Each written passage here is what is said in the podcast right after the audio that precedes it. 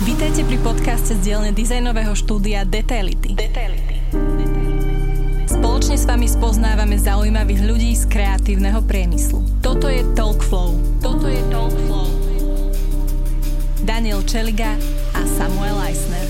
Vítajte pri novej časti Talkflow. Tentokrát je tu prvá digitálna nomádka Dominika Kramerová a ďakujeme veľmi pekne, že si našla čas Dominika a aktuálne si na Bali a úprimne ma zaujíma, že ako to tam funguje, ako funguješ ty ako freelancer a povedz niečo o sebe, že čo vlastne robíš a ako si sa tam ocitla vlastne. Uh, tak ďakujem za pozvanie v prvom rade. Um, no ja som teda zo Slovenska, um, robím, teda venujem sa dizajnu a v podstate už od svojich 19 rokov žijem v zahraničí a cestujem teda po rôznych miestach a v podstate nejak uh, nikdy neriešim dlhodobo, že kde, kde budem. Vždy ma to nejak tak navedie na tú cestu. Vždy proste zachopím príležitosti, ktoré prídu. A čo sa týka Bali, tak v podstate to tiež um, nebolo plánova- plánované uh, z počiatku a ocitla som sa tu v podstate tak náhodou počas korony. S partnerom teda sme mali v pláne um, odísť do Austrálie na, na rok vlastne na work and travel visa, čiže pracovať aj v nejakých um, dizajnových firmách a tak. No a to bolo vlastne tesne pred, uh, pred koronou, čiže to nám trošku zmenilo plány a v podstate vtedy sme si hľadali nejakú alternatívu a chceli sme vyskúšať teda, aké je to cestovať a pracovať zároveň, takže Bali bola jedna, jedna z tých možností, teda kam sme mohli ísť a uh-huh. myslím, že nelutujeme absolútne, takže odporúčam naozaj každému, kto si chce vyskúšať, aké je to byť digitálnym nomadom. Hej, hej. Prišli sme v podstate pôvodne na 3 mesiace a už sme tu teda na 6 mesiacov a sme tu už rok a pol. Takže to, to sa ľahko natiahne, no. Takže treba si dať pozor na to, že, že keď človek počíta s nejakým časom, tak ho treba vynásobiť, hej, že určite to bude viac. Áno, ako myslím si, samozrejme záleží aj, čo sú tvoje nejaké očakávania, alebo či pracuješ teda sám za seba, či pracuješ s nejakou firmou, alebo proste všetky tieto okolnosti to asi menia. Um, ale pokiaľ si otvorený niečomu novému a v podstate nemáš nejaké, nejaké konkrétne predstavy, tak si myslím, že je to reálne, že, že ťa to zavedie potom uh, niekam. Vieš povedať, že čomu sa, čomu sa konkrétne venuješ pre ľudí, ktorí ktorí nev, nikdy nevideli tvoju prácu, ešte o tebe nepočuli. Lebo ja som napríklad čítal o tebe na Pretlaku, na Pretlak magazín, takže tam som si, tam som ťa vlastne spoznal a prečítal som si aj o tebe a hneď som si povedal, že wow, že toto je proste príbeh, ktorý by mohol ľudí zaujímať aj v podcaste. Ja by som povedala, že, um, že sa venujem veľa rôznym veciam, ale v podstate asi, asi najviac ma ľudia poznajú alebo spájajú si ma s tvorbou uh, vizuálnych identít značiek. Mm-hmm. Takže v podstate tvorím celkovú brand identitu uh, rôznych značiek, uh, pracujem teda na voľnej nohe sama za seba, takže vždy som vlastne v priamom kontakte s klientom. A Popri tom sa potom ešte venujem dizajnovaniu vlastných uh, yoga podložiek, ktoré môžete mm-hmm. asi uh, možno ste už počuli o značke Pepe Wolf. To vlastne robím uh, v spolupráci teda s Peťou Farkašovou, ktorá stojí za značkou Pepe Wolf. A vlastne my sme sa ešte, keď som žila na Malte, spojili. Ja som teda tie podložky vlastne začala dizajnovať sama a vyrábať. Čiže som si prešla celým v podstate procesom od hľadania eh, dodávateľa cez proste všetky, všetky tieto nepríjemné záležitosti až po to, že vlastne som potom ich eh, dala samozrejme vyrobiť, um, dali mi ich doručiť na Maltu, potom som ich následne posielala uh, poštou teda ľuďom, ktorí si ich kúpili, takže v podstate celý ten proces som, som zažívala v začiatkoch sama, čo je veľmi teda časovo náročné ale bolo to, bola to skvelá um, skúsenosť. No a potom vlastne Peťa ma oslovila cez Instagram. My sme sa poznali ešte uh, z mladších rokov a vlastne oslovila ma um, s tým, že, že by chcela teda spolupracovať na tomto produkte, pretože tam videla potenciál a vlastne vtedy zakladala akurát Pepe Wolf takže sme spojili sily a dneska v podstate to robíme spolu. Celkovo, čo ťa na, na brandingu mm-hmm. baví najviac, lebo my sa mm-hmm. tomu tiež venujeme dlho a, a stále mám pocit, že, že každý klient je iný, že to je napríklad mm-hmm. pre nás, hej, že, že vždy je to ako keby niečo nové. A mm-hmm. čo je to pre teba?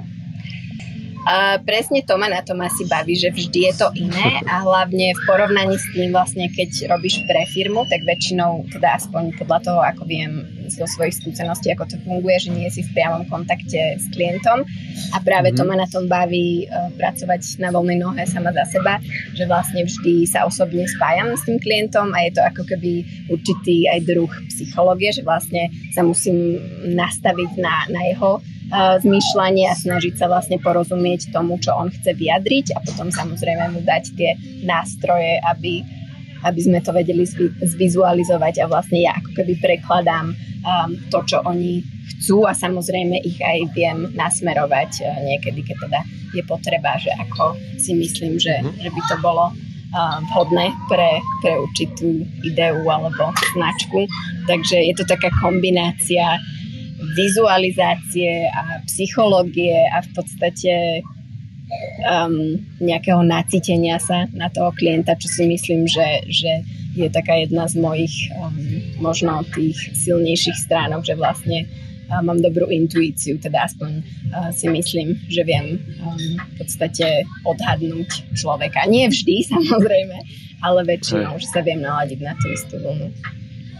Chápem úplne. Keby som sa teraz chcel e, s mojou ženou presťahovať na Bali, tak e, čo sú tie postupy? Lebo ja tu mám full zariadený office a mm. predstavujem si, že OK, že ako by som presunul tento stôl, tieto repráky, monitory, uh, celú túto techniku na Bali, ale takto asi sa nedá moc myšľať, či? To by si asi ťažko, to poviem úplne no. na rovinu. A myslím si, že to je taká asi jediná najväčšia nevýhoda toho pracovať z inej krajiny a byť teda takto flexibilný, že v podstate nemáš k dispozícii ten celý technický um, proste to náradie a tie, tie veci, čo by si myslíš aspoň teda, že potrebuješ, pretože tiež časom som sa presvedčila, že vlastne polovicu z tých um, vecí, čo som myslela, že naozaj sú akože také esenciálne a nevyhnutné, tak v podstate som nepotrebovala. Takže, mm-hmm. takže staneš sa akoby viac minimalista v tom, čo, čo vlastne nevyhnutne potrebuješ. A potom mm, to môžeš podľa mňa vyriešiť aj tak, že si predsa len zoberieš nejaké tie nástroje a budeš mať akože niekde pevný office, ale pritom môžeš sa stále pohybovať aj po okolí a budeš mať napríklad laptop, ktorý, keď vieš, že nepotrebuješ niektoré z tých náradí, akože mikrofón a takéto veci, tak to chápem zase, že nie je úplne uh, nenahraditeľné, ale musíš asi sa nastaviť na to, že tento komfort mať nebudeš, ale samozrejme potom um, sú veci, ktoré, uh, ktoré sú zase naopak výhodou proti tomu byť v zavretom ofise. Môžeš vlastne sa presunúť do kaviarne, kde môžeš nahrávať a podobne. Takže, takže každý má svoje výhody, nevýhody. Takže tebe vlastne stačí myška, notebook a, a ideš. Áno, možno by som spomenula takú jednu vec, čo som si vlastne uvedomila tiež um, časom, ako som tu na Bali, uh, že ešte v podstate niekedy mi chýba akoby um, mať tú možnosť ísť, teda um, skontrolovať veci napríklad do tlačiarne alebo vybrať papiere, pretože ja teda robím väčšinu vecí um, offline, čiže robím veľa tlačovín, balení a podobne a uh-huh. vtedy v podstate je veľká výhoda, keď môžeš prísť pozrieť tie veci, tie materiály, papiere a mm, proste tie detaily um, uh-huh. osobne, ale uh, zase na toto tiež je riešenie. Mám so sebou vzorkovníky papiera, mám pantonovník, čiže vždy, vždy sa to v podstate dá. Takže nie je to také komfortné, ale vždy proste buď mi pošlú z tlačiarne fotku a ja si to potom pozriem, alebo vždy to nejak vieme doladiť, takže je to niečo, čo sa dá vyriešiť. Len je to proste Jasne. vec, ktorú treba tiež zvážiť podľa toho, mm-hmm. na akých projektoch robíš. Mm-hmm. Potom si nechávaš aj posielať uh, na svoju adresu tie produkty, tie finálne nejaké, alebo... dávam si ich zatiaľ posielať na svoju slovenskú adresu, pretože mám skúsenosť, že mi vlastne klient uh, Jobo, teda čo som robila kolekciu pre, pre detské uh, oblečenie a teda klobuky, a šiltovky, tak vlastne oni mi poslali už hotový produkt na Bali, ktorý mi vlastne doteraz neprišiel a to mi posielali ešte v novembri minulého roku. Takže, takže už som sa poučila, väčšinu veci si nechávam poslať domov a teda počítam s tým, že raz za čas prídem tam a skontrolujem to a potom zase môžem, môžem slobodiť niekam ísť. Vidíš, pre teba vlastne dovolenka prizná Slovensko a pre ostatných priznávali. Mm-hmm. To je... Mhm. Presne. pekne, pekne. Hej. Ale akože okay. pre mňa, um, tuším si sa pýtal, že aké sú výhody um, toho byť teda na Bali digitálny nomad. Myslím si, že Bali je naozaj na toto veľmi špecifické miesto, pretože teda jednak sú všetky v podstate také kaviarne a coworkingové um, miesta na to veľmi uspôsobené, takže majú tu naozaj že zástrčky všade, ešte aj v centre, proste keď ideš niekam úplne do odlahlej časti, do prírody, a, tak stále vlastne máš k dispozícii zástrčky a čo je teda samozrejme pre prácu s počítačom dosť nevyhnutné. Um, takže preto si myslím, že aj Bali je, je ako taká meka digitálnych nomadov, pretože to tu je tak vystavané a zároveň si teda v prírode krásnej, lebo neviem, ne, ako nemám skúsenosť v podstate pracovať ako, ako uh, digitálny nomad z inej krajiny, lebo vždy, uh-huh. vždy som robila v podstate svoju prácu popri, um, popri práci v, vo firme, čiže úplne takto som nefungovala predtým, takže toto je taká moja prvá skúsenosť a myslím si, že na iných miestach to tak nemusí byť um, také dostupné a vlastne ľahké. Hej, hej, o tom som čítal, že máte aj celkom dobrý internet na to, že je to Bali. A vieš aj, aký je, aký je rýchly v priemere? Teraz si a vieš možno zo strany pozrieť e, speed test, že, že koľko tam máš pripojenie? To ti asi nepoviem úplne, ale viem, že je strašne lacný. Akože platím 3 eurá na mesiac za 15 giga. Takže okay takže cenu ti viem povedať, potom ti môžem napísať rýchlosť, môžeme to niekde uverejniť. OK, OK. To by bolo zaujímavé. Viem, že, viem, že, um, mm-hmm. že toto je presne akože také plus, no. Ako si povedala, že pre digitálnych nomadov je to, je to fajn, mm-hmm. lebo uh, no povedz možno aj ty zo svojej skúsenosti, že keď to porovnáš so, s cenami na Slovensku, keďže akože sem tam sem prídeš, tak mm-hmm. vieš to aj porovnať, hej, že koľko tam stojí nejaká potravina, alebo nájsť mm-hmm. sa mhm. vonku, alebo ako to tam Hej, máš? hej. Vieš čo, Bali si myslím, že je ideálne v podstate v tom, že každý si tu nájde, čo chce. A to mm-hmm. znamená, nájdeš tu veľmi luxusné podniky s teda vyššími cenami. Stále si myslím, že to bude lacnejšie ako v Európe a, teda v, a hlavne teda v momentálnej dobe um, so všetkými tými zvýšeniami cenami a podobne ale nájdu si tu vlastne svoj komfort aj tí, ktorí majú menší budget, medzi ktorých teda patríme aj my s môjim partnerom, ako my neradi míňame veľa a radšej to skôr potom míňame na cestovanie a takéto veci. Mm-hmm. Um, a ako v podstate všetky aj miesta, či už chceš vilu alebo nejaký apartmán um, na rentovanie, tak nájdeš od naozaj drahých po nelacné, ale vždy je tá úroveň strašne vysoká toho mm-hmm. miesta. Čiže skoro tu nenájdeš, by som povedala, nejaké ošarpané um, miesta. Jasné, že sa aj také nájdú, ale myslím to ako v priemere, keď to porovnáš s trhom, teda čo sa vyskytuje aj u nás, alebo v New Yorku, kde som vlastne študovala a tiež som bola na rôznych internátoch a viem, že cena je teda strašne vysoká a za tú kvalitu, ktorá je teda veľmi nízka, takže Bali je v tomto úžasné, že naozaj tu nájdeš e, veľa e, úžasných e, možností, ako bývať, ako sa stravovať, ceny aj v podstate potravín sú tu veľmi nízke v porovnaní s tým, ako je to u nás. A hlavne teda, ak nakupuješ lokálne veci, um, ovocia, a zeleniny, ktoré teda rastú tu, ktoré nie sú dovážané, tak vtedy je to mm-hmm. vlastne, vieš veľa veľmi ušetriť. Mm-hmm. Takže super, asi super. tak. Ja by som sa potom rád ešte vrátil k tomu New Yorku, keď si ho načala. A mm-hmm. ešte ale k Bali, že ok, napríklad uh, chcel by som si prenajať uh, dvojizbový nejaký apartmán, tam uh, je veľa možností mm-hmm. aj tých, tých domčekov, to, to viem, že je celkom tam populárne, že jedna vec Áno. je teda byť akože v byte, v apartmáne alebo tak a druhá vec je byť, byť naozaj že v domčeku s bazénom, čo, mm. čo je úplne že sen asi každého.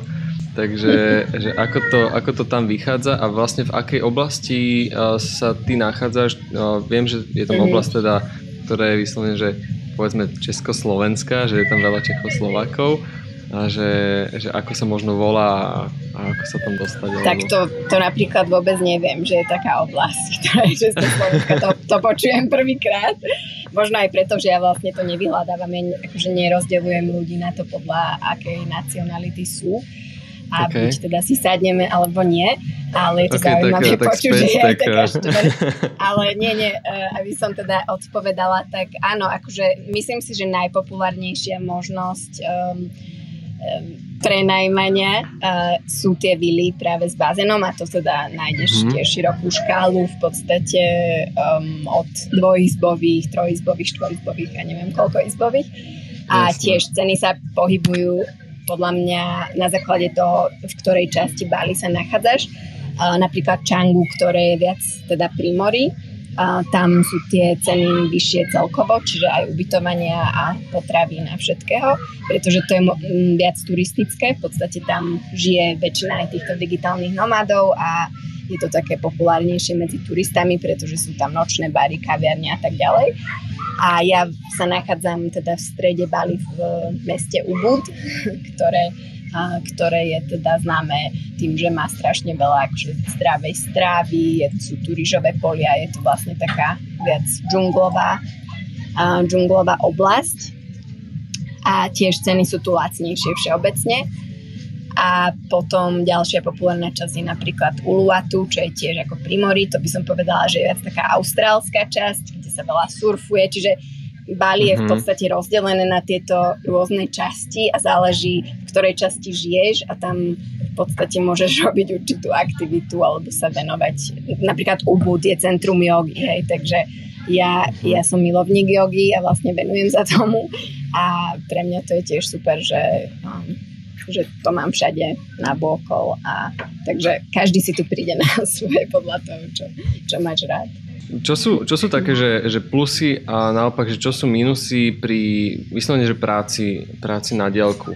Záleží asi aj, či robíš s klientami zo Slovenska, alebo teda uh, z iného časového pásma, čo ja teda robím.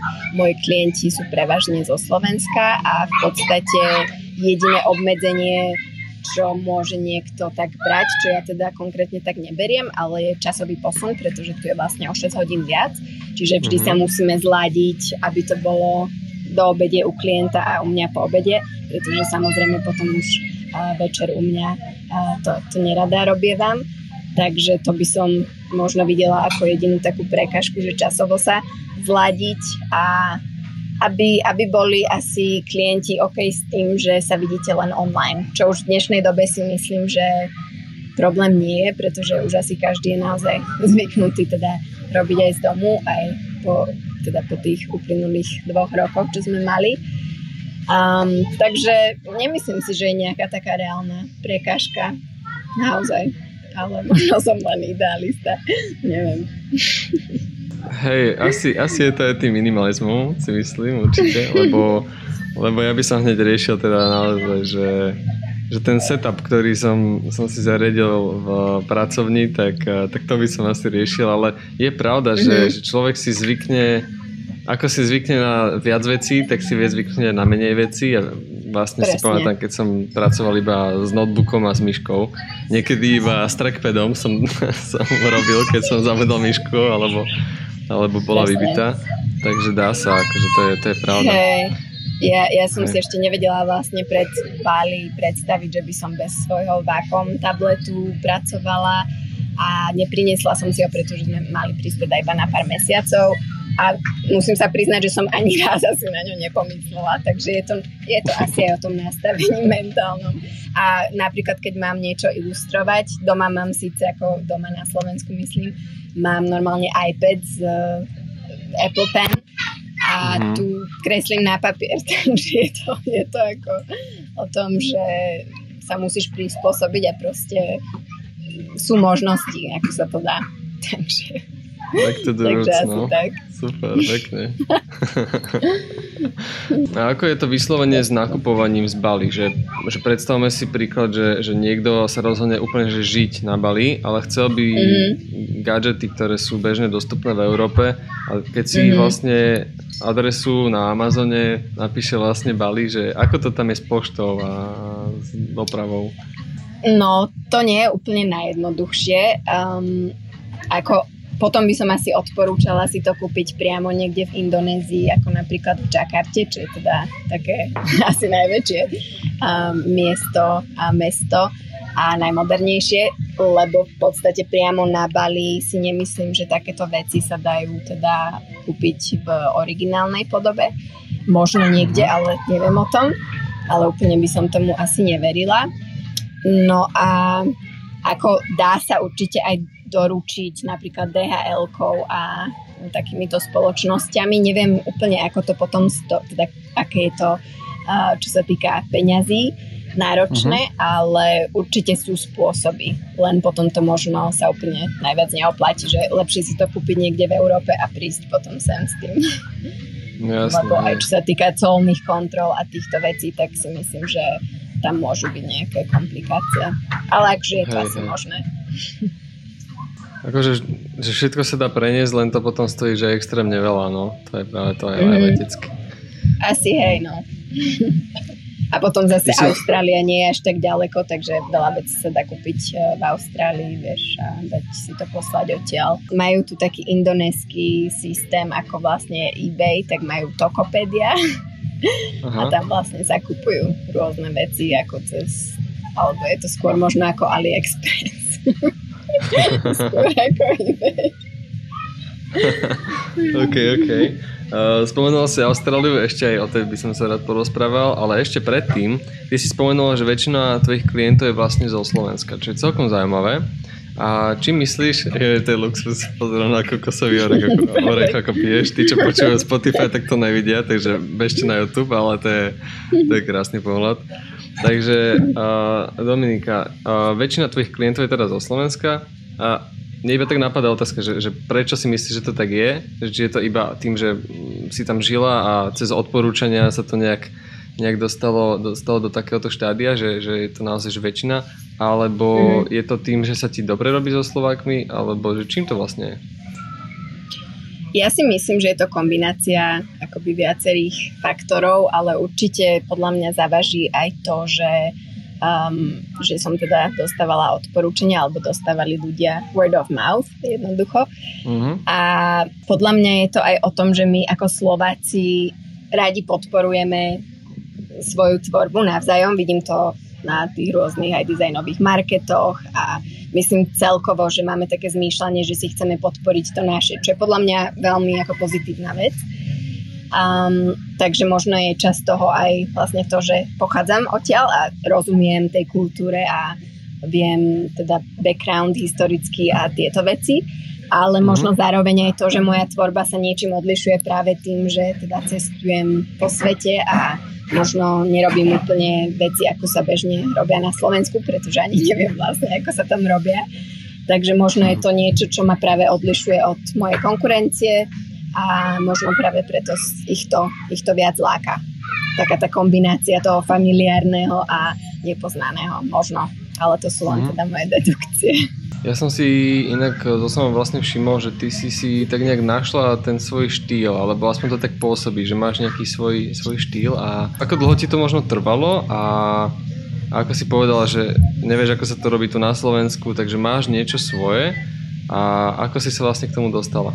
To je zaujímavá otázka, lebo ja to vlastne nikdy tak úplne neberiem, že, že mám svoj štýl, aj keď si myslím, že, že ľudia určite si to myslia a vidia, ale pre mňa to je skôr také, že nejak krok po kročiku niekam idem a v podstate sa vyvíjam určitým spôsobom a asi aj tým, že zažívam teda rôzne kultúry, rôzne spôsoby práce, že to sa vlastne na mňa, tak ja si vždy z toho zoberiem to niečo svoje uh-huh. a asi tak organicky nejak to potom zapada do určitého štýlu a myslím si aj to, že vlastne vždy akú prácu robíš a akú prácu dávaš von, taká práca sa aj k tebe dostáva. Čiže ja som vlastne zastancom toho, že ak chceš nejaký projekt alebo ak chceš na niečom robiť, tak to začni robiť bez toho, aby vlastne uh, si mala ten, aby ťa niekto s tým oslovil. Napríklad to bol prípad aj s tými yoga podložkami. Ja som ten nápad mala v podstate už pár rokov predtým, než som sa teda rozhodla do toho ísť. Uh-huh. A to mi v podstate tiež pritiahlo, ako náhle som to začala robiť sama, vtedy ešte som vlastne nemala absolútne peniaze ani na investovanie, ani um, poriadne som si nevedela kúpiť teda tú produkciu tých podložiek, ale nejak som to dala. A v podstate vtedy mi prišla tá príležitosť sa spojiť s and Wolf a potom zase klienti ma začali poznať aj podľa toho, že vlastne robím aj tieto podložky, čiže všetko tak nejak do seba začne zapadať a myslím si, že naozaj, ak robíš prácu, ktorej aj veríš a s produktami alebo službami, ktoré ty ako osobitne nejak podporuješ a veríš v nich, tak si myslím, že potom tie správne veci pre teba si ťa nájdú a nejak už to potom sa rozširuje. A je to taká sieť. Neviem, či som to popísala veľmi abstraktne, ale... Nie, nie, dobre, super práve. Pred, práve, že super. Predstaviť. Uh, ja som... Čiže robiť viac toho, čo chceš robiť, bez ohľadu na to, či si za to platený, alebo je to tvoj nejaký, um, nejaký ako vlastná iniciatíva, nejaký projekt z vlastnej iniciatívy. A potom vlastne sa k tebe tie veci začnú, začnú um, nejakým spôsobom dostavať. Čiže to, čo má človek v portfóliu, tak takých klientov vlastne to aj zaujme. Presne. A... Presne.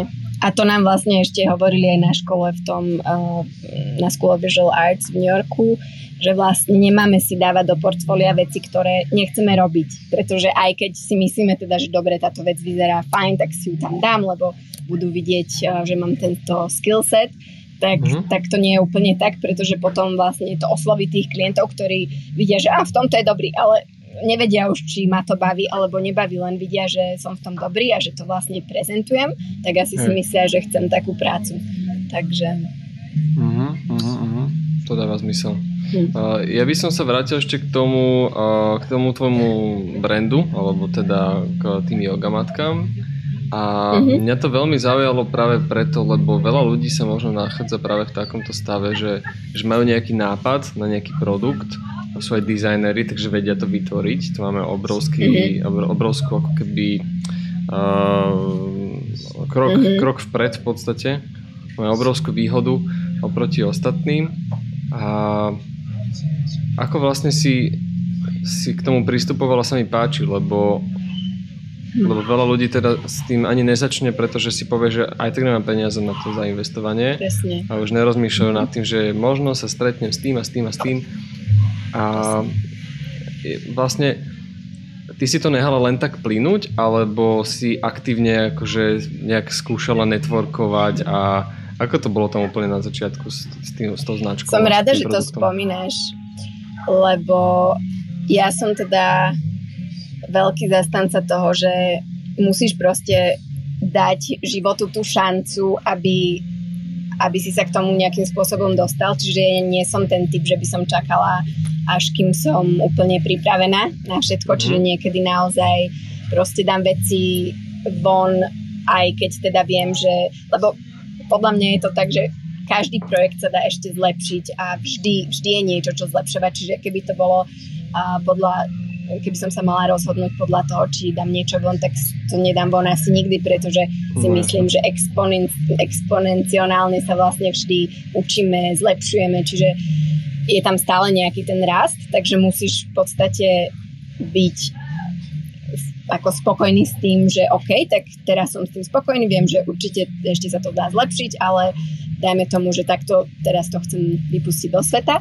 A presne potom, potom je to o tom um, skúšať a nechávať to možno, um, ako by som to povedala, ja nie som zase typ, že by som to niekam na silu spala a oslovovala ľudí, to vôbec práve že, ale mne tie veci vždy nejak si ich pritiahnem nejakým spôsobom k sebe, mm. čiže oni vždy nájdu mňa. Neviem, neviem, či to je teda mnou, tým ako to robím, alebo či je to proste pravidlo toho, že keď sa nebojíš niečo dať do sveta, že si ťa to správne nájde.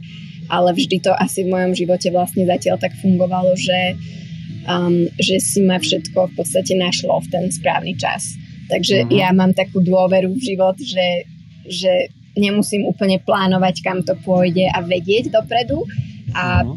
byť teda otvorená, lebo podľa mňa aj keď máš príliš akože nejakú utkvenú predstavu, že ako chceš, aby to bolo, vtedy vlastne zatváraš dvere pred možno možnosťami, ktoré uh-huh. uh, by si akože inak videl a mohol na tom stavať, ale takto vlastne si upretý na nejakú, na nejakú jednu vec, ktorá možno sa nikdy nestane, vieš, a že nevidíš tie príležitosti, ktoré ti prichádzajú do cesty.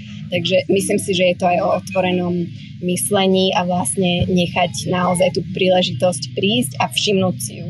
Takže mať oči otvorené a proste veriť tomu, že život vie, čo robí a možno to nebude tak, ako si to predstavuješ, ale možno to bude ešte lepšie a možno, možno ani si nevedel, že je to niečo, čo chceš robiť. Ja som si nikdy ne, nepredstavovala, že budem mať e-shop s yoga podložkami, takže to je niečo, čo proste akože jedna vec zapadne do druhej a potom jazdíš na tej vlne. Pre, nieko toto, pre niekoho toto možno znie ako ezoterika, ale ono sa to dá podložiť aj vedou, že naše mozgy filtrujú vlastne, aby sme sa nezbláznili, tak uh, aktuálne teraz môj mozog vníma ventilátor, ale vlastne ho odfiltroval, aby som mohol vnímať teba. Taký extrémny príklad je, že uh, keď si kupujete nové auto, tak ho zrazu vidíte všade. A, a to je práve ano. tým, že nie predtým tam nebolo, ale vlastne ste ho iba Presne. odfiltrovali a takto isto je, je to, to vlastne kam zameriavaš pozornosť. Presne. presne. Hej, hej.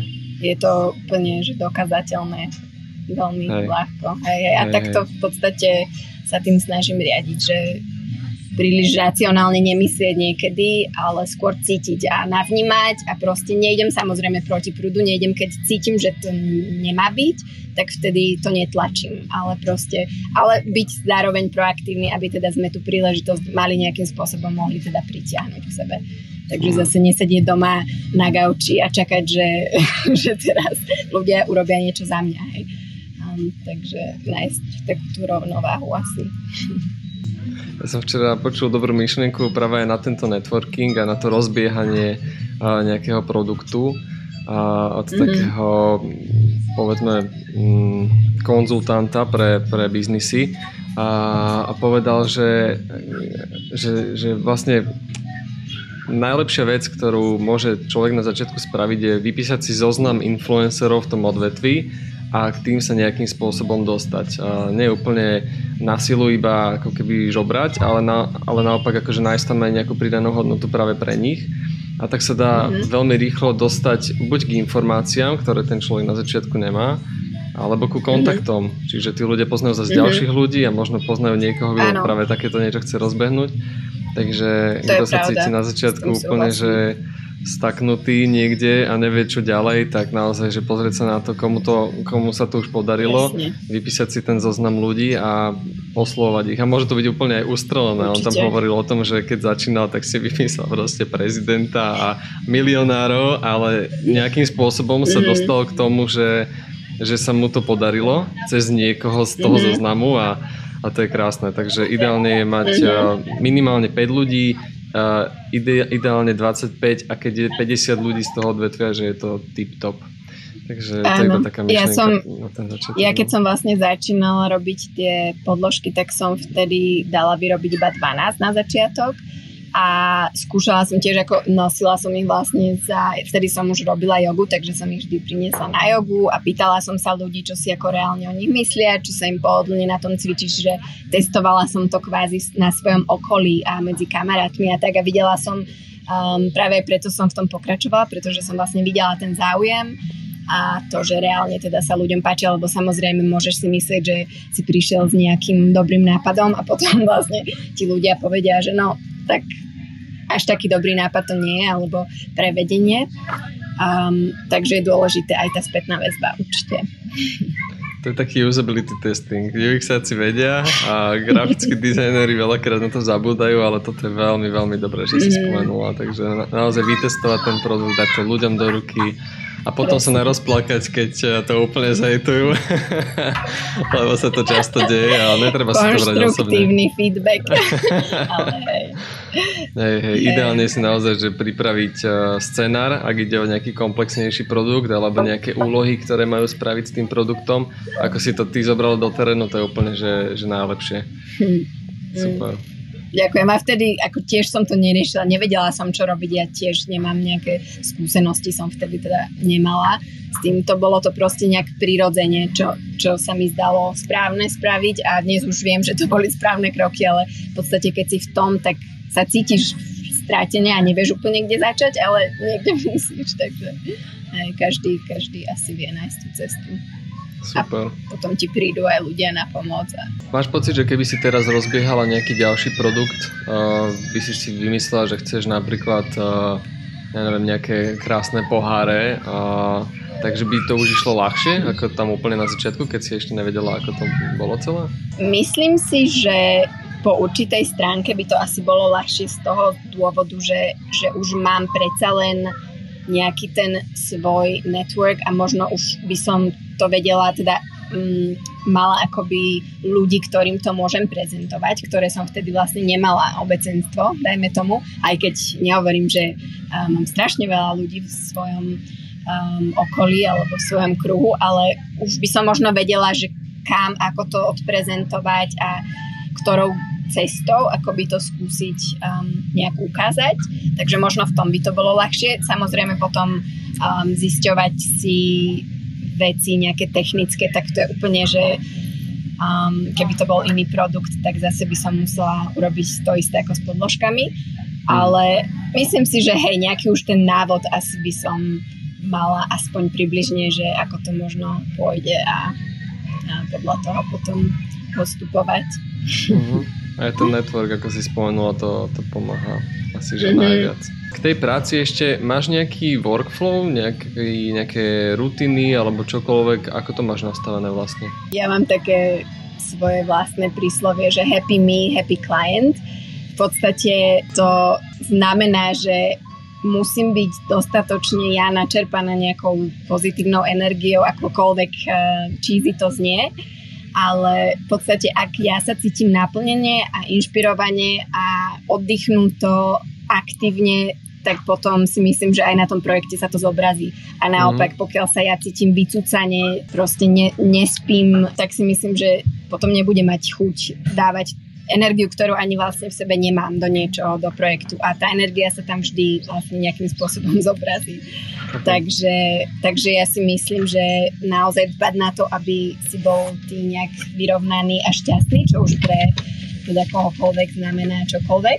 Pre mňa to je asi to, že nie teda len pracovať, ale aby som mala aj počas dňa priestor na, na jogu, na dobré jedlo, na varenie, na, na dostatok spánku, prípadne prechádzku v prírode, čiže pre mňa tieto veci ma ako dobíjajú. Uh-huh. A dobíjajú mi baterky a inšpiráciu, takže môj taký bežný pracovný deň vyzerá asi tak, že ráno vlastne um, okolo 6. vstanem. Tu na Bali stávam extrémne skoro, pretože som si zvykla vlastne na to stávať s východom slnka. Mm. Um, ale na moje prekvapenie to tak robia vlastne skoro všetci expati, čo sú tu a neviem, čím to je. Či to je proste niečo také, čo tu cítiš z toho prostredia, ale jednoducho všetci skoro vstávajú a skoro chodia spať. A možno aj tým, že vlastne už večer až tak tu niečo robiť. sa ľudia sociálne skôr cez deň. No ale proste o tej šiestej vstanem a idem sa prejsť. A my bývame blízko rýžových polí, takže idem trochu do prírody, potom vlastne zoberiem notebook, myš, moje technické, môj technický set a idem, rozhodnem sa ráno vlastne kam chcem ísť, na motorke prídem do nejakej kaviarne, Um, a tam si dám work session, väčšinou začínam skôr takým, že odpovedaním na maily, pretože tu je ten časový posun, tak vlastne ja si vždy nájdem maily z, z predošlého dňa, prípadne robím nejaký planning, čo na ten deň alebo na týždeň mám spraviť a potom začínam vlastne zo svojej work session. Keď cítim, že už vlastne som vyčerpaná z nejakých nápadov a už to nejde, to väčšinou tiež viem rozpoznať, kedy ešte môžem pritlačiť a ešte teda môžem ostať v tom, v tom pracovnom nasadení, alebo už proste to nemá nejak zmysel, tak vtedy väčšinou sa zbalím a idem buď na jogu, alebo sa stretnúť s kamošmi, um, prípadne nejaký výlet krátky. A potom záleží od toho dňa, buď sa vrátim k práci, alebo, alebo robím niečo iné. Takže povedala by som, že ja robím viac dní do týždňa, ale robím menej hodín počas dňa. Pretože mne to tak vyhovuje. Osobne viem, že ako tú naozaj najkreatívnejšiu časť mám možno tie 4, maximálne 6 hodín do dňa takže takto sa snažím aj fungovať. Ale potom pracujem aj víkendy častokrát a vlastne nemávam taký ten normálny víkend. Čiže uh-huh. asi tak nejak by som to opísal.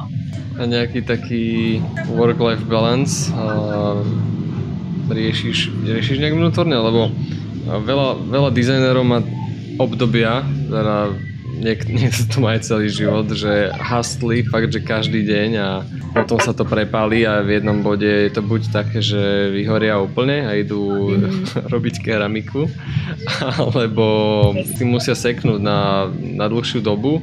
Mala si aj ty také obdobie, mm-hmm. kedy si to hrotila úplne? Vieš čo, mala a srandovné na tom je, že si to v podstate v tom období až tak neuvedomuješ, lebo mm. sa cítiš, že však ešte môžeš, ešte môžeš a vlastne až v tom bode, keď už cítiš, že ne, cítiš teda, že nemôžeš, tak až vtedy si uvedomíš, že no asi som to prepasol.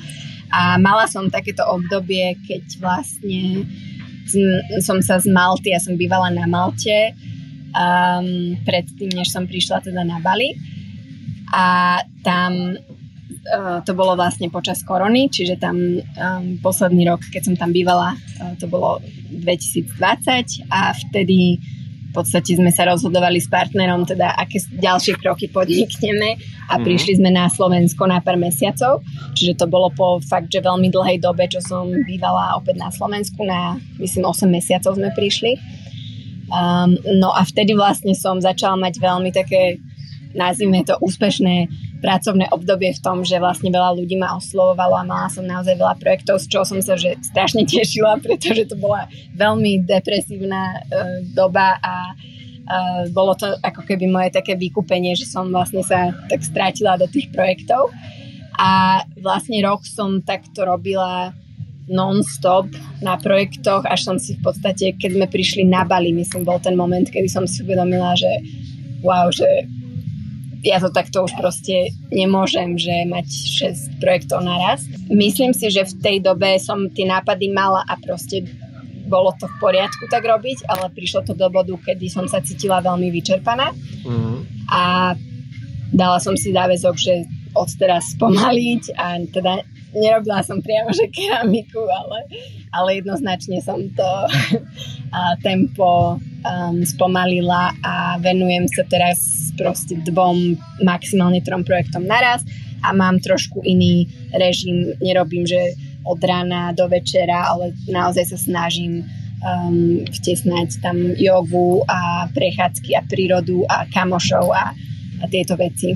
A čo bol taký ten, ten bod úplne, že si si povedal, že, že takto to asi ďalej nejde, alebo že teda bol vôbec taký bod? Vieš čo, myslím si, že som to cítila len na celkovej únave, že vlastne ma oveľa rýchlejšie vyčerpávali projekty ako predtým, lebo uh-huh. uh, ja mám naozaj si myslím, že veľmi ako veľkú studnicu nápadov, že, že nerobí mi problém nejak kreatívne myslieť, ale to vlastne bolo obdobie, kedy som sa strašne rýchlo vyčerpala kreatívne, že uh, som cítila, že wow, že proste nedávam viac ako, ja neviem, je, ja neviem, 4 hodiny alebo čo a vtedy som si uvedomila, že no asi, asi idem na doraz. Takže to bol uh-huh. asi taký bod. Uh-huh, uh-huh. Že kedy som aj mala takú nechuť vlastne robiť, že už ma to tak nenaplňalo a nebavilo, čiže vtedy som si povedala, že to nechcem ako v podstate nechcem strátiť tú chuť k tomu tvoriť. Um, mm. A to je podľa mňa taká motivácia, že vlastne nechceš o to prísť, nechceš, aby to začalo byť pre teba premeno a chceš, aby ťa to stále bavilo. Presne tak. A hlavne pri tej, pri tej kreatívnej mentálnej práci to ani není tak o tom, Presne. že koľko hodín to človek robí, ale ako naplno, lebo dá sa to aj tak nejak odklikať, ale keď naozaj napríklad v UX sa rieši nejaký zložitý problém, tak to vie spáliť veľa, veľa energie v tele a to Jasne. isté pri grafickom dizajne a, pri čo, čomkoľvek vlastne kreatívnom. Máš nejaké také pravidlá, ktoré si sleduješ, tak nejak vnútorne nemusia byť nejak zapísané, ale že, že na čo si dávaš vlastne pozor, keď možno cítiš už, že nejak ťa vypína, že, že už nemáš také sústredenie, tak sa postavíš, ideš sa prejsť, alebo niečo takéto? Hey, vieš čo, veľmi dôležitú vec som sa naučila, čo možno nesúvisí úplne s tým, čo si spomínal, ale um, už sa snažím nebyť taký people pleaser, lebo vlastne som si uvedomila, že veľakrát som išla na doraz iba kvôli tomu, že som vlastne chcela um, uspokojiť toho klienta. Že to bolo vlastne, lebo ja som nechcela byť v zlom svetle, takže som sa bála predlžiť deadline, alebo um, nedaj akože nedaj Bože, neviem, byť neskoro na meeting, alebo proste takéto veci, že som to vždy mala strašne v sebe zakodované, že musím a musím byť tá zodpovedná, tá spolahlivá, tá vždy proste perfektná. A toto je niečo, čo som sa naučila tu na Bali, že, mm.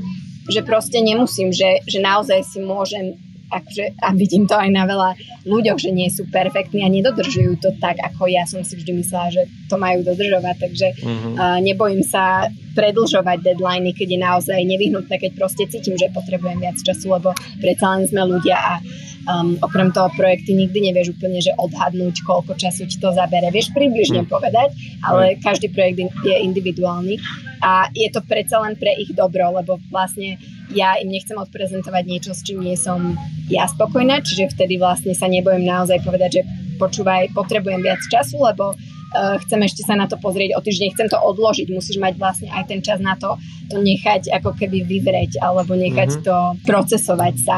To je niečo, čo podľa mňa rieši naozaj, že každý kreatívec, že ako to robiť naplno, ako to robiť tak, aby ma to bavilo, Mm-hmm. A niekedy presne toto, čo si spomenula, že je, je veľmi ľahké spadnúť do toho hrotiť vlastne tie, tie časy a mm-hmm. fakt, že ja som niekedy sedel pri kompe, že 16 hodín proste som aj obedoval pri, pri práci a Presne. pri meetingoch, že ono sa to dá takto, takto zobrať do extrému, ale ono to proste človeka Hej. dobehne. A najviac ma na tom vždy vlastne um, nahnevalo to, že keď som ja teda sa pušla a spravila niečo do toho deadlineu, čo mi akože klient povedal, že absolútne to nemôže mať po deadline, lebo to strašne potrebuje, mm-hmm. tak vlastne tý, trvalo týždeň, kým vôbec ten mail otvoril, že niekedy dokonca ten link, čo som poslala, expirovala, potom o týždeň napísal, a môžem to poslať. Čiže som si uvedomila, že fakt ako mm-hmm. ľudia, ľudia veľakrát iba hovoria, že to potrebujú urgentne, mm-hmm. ale všetko vlastne urgentne potrebujú, že, mm-hmm. že veľakrát si to my dávame na seba, tento pressure a tento tlak a Mm, túto zodpovednosť, že naozaj sa to od teba až tak neočakáva, ako si myslíš, že sa to od teba očakáva. Hej, a na jednej Takže... strane to je práve to, že, že keď nás teraz počúva nejaký podnikateľ, tak si hovorí, že no vy kreatívci, vy to máte radi naťahovať a, a kým vás človek Presne. nepušuje, tak e, to nedodáte na čas. Áno, z jednej strany chápem, keď je to človek juniorný, tak proste ho treba viac pušovať, ale keď už je senior, tak, uh, tak on si vie zariadiť tú prácu tak, aby to bolo v tej najvyššej kvalite. Čiže je, je rozdiel, či si niekoho nájde na no, nejakého Jasne. juniora, to je jedno, neviem kde, mm-hmm. alebo si nájde Hej. agentúru, štúdio alebo seniora, ktorý už má odpracované tisíce hodín a, a už vie presne, ako mm-hmm. si to mhm. nastaviť. Takže je to, je to naozaj rozdiel. Presne. Ale chápem obidve strany, hej, že, že keď majú tí podnikatelia takí, čo sa snažia ušetriť na dizajne a najmú si nejakého, nejakého juniora, tak majú zlé skúsenosti, pretože buď sa akože, bude tam zlá mhm. komunikácia, alebo to nedodá na čas.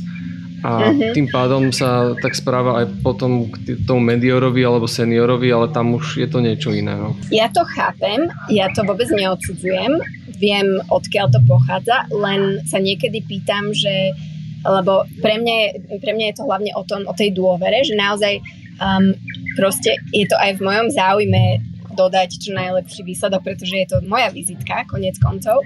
Takže nechápem to, to zmýšľanie, že, že si myslia, že my ich chceme o niečo ukrátiť, pretože je to práve naopak, že ty vlastne ten čas si berieš na to, aby si mu čo najlepší výsledok dodal. A má to asi súvisť s tým, čo hovoríš, ten junior, senior, rôzne úrovne, ale neviem si predstaviť, že by som prišla k zubárovi a povedala mu, no tak máte len dve hodiny, uh-huh. lebo, lebo viem, že to za tie dve hodiny má byť. A Uh-huh. Ja by som sa bala o svoje zuby, pretože viem, Hej. že on vie, čo je najlepšie pre moje zuby a, a dôverujem mu a platím mu vlastne za jeho profesionálny názor. Takže si myslím, že aj v našom obore by to malo byť, že ten človek nás platí za našu službu, čiže musí nám dôverovať, že vieme, čo robíme. Takže uh-huh. len asi tak. Áno, áno, áno. A to ako si povedala, každý projekt je iný, každý projekt trvá nejaký iný čas a práve ten dizajner vie, kedy je ten správny čas, Presne. kedy to vyfermentovalo.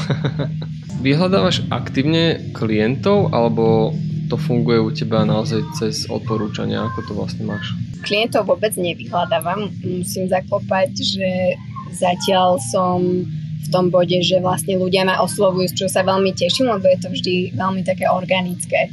A väčšinou teda je to áno odporúčania, prípadne si ma nájdu na Instagrame alebo um, pre mňa je teda asi najdôležitejšia platforma momentálne Instagram.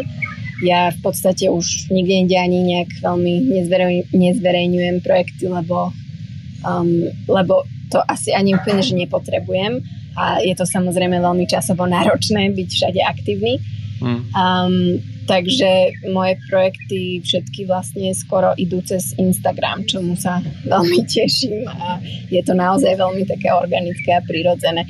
A ja teda, ja mám také pravidlo ešte aj, že robím, snažím sa aspoň robiť vždy s ľuďmi, ktorí um, so mnou nejakým spôsobom rezonujú alebo je mi sympatické, čo robia, čiže neberiem projekty, mm-hmm. ktoré uh, sú proti môjmu presvedčeniu alebo produkty proste, ktoré sa mi nepačia alebo takéto veci, takže toto je také moje jediné o tomto, o tomto presne sme sa rozprávali s Dušanom Kutlíkom v minulom podcaste, mm-hmm. že si vyberajú teda klientov a, a myslím si, že každý dizajner dojde do takého bodu, kedy už si môže aj dovoliť teda uh, odmietať nejak zákazky. Ja si myslím, že sa to dá vždy aj na začiatku, pretože práve preto sa, to je to, čo si hovorila ty, vtedy sa buduje portfólio, mm-hmm. takže keď ja príjmem Presne. nejakého klienta, s ktorým nerezonujem mm-hmm. v úvodzovkách, mhm. alebo sa mi nepačí jeho produkt, alebo ma to nebaví, alebo čokoľvek, čo, čo nesedí, tak vlastne dávam príležitosť nejakému inému a projektu, Presne. alebo aj nejakému konceptu, ktorý si môžem dať do portfólia a priniesie mi práve, práve tých klientov, ktorých chcem.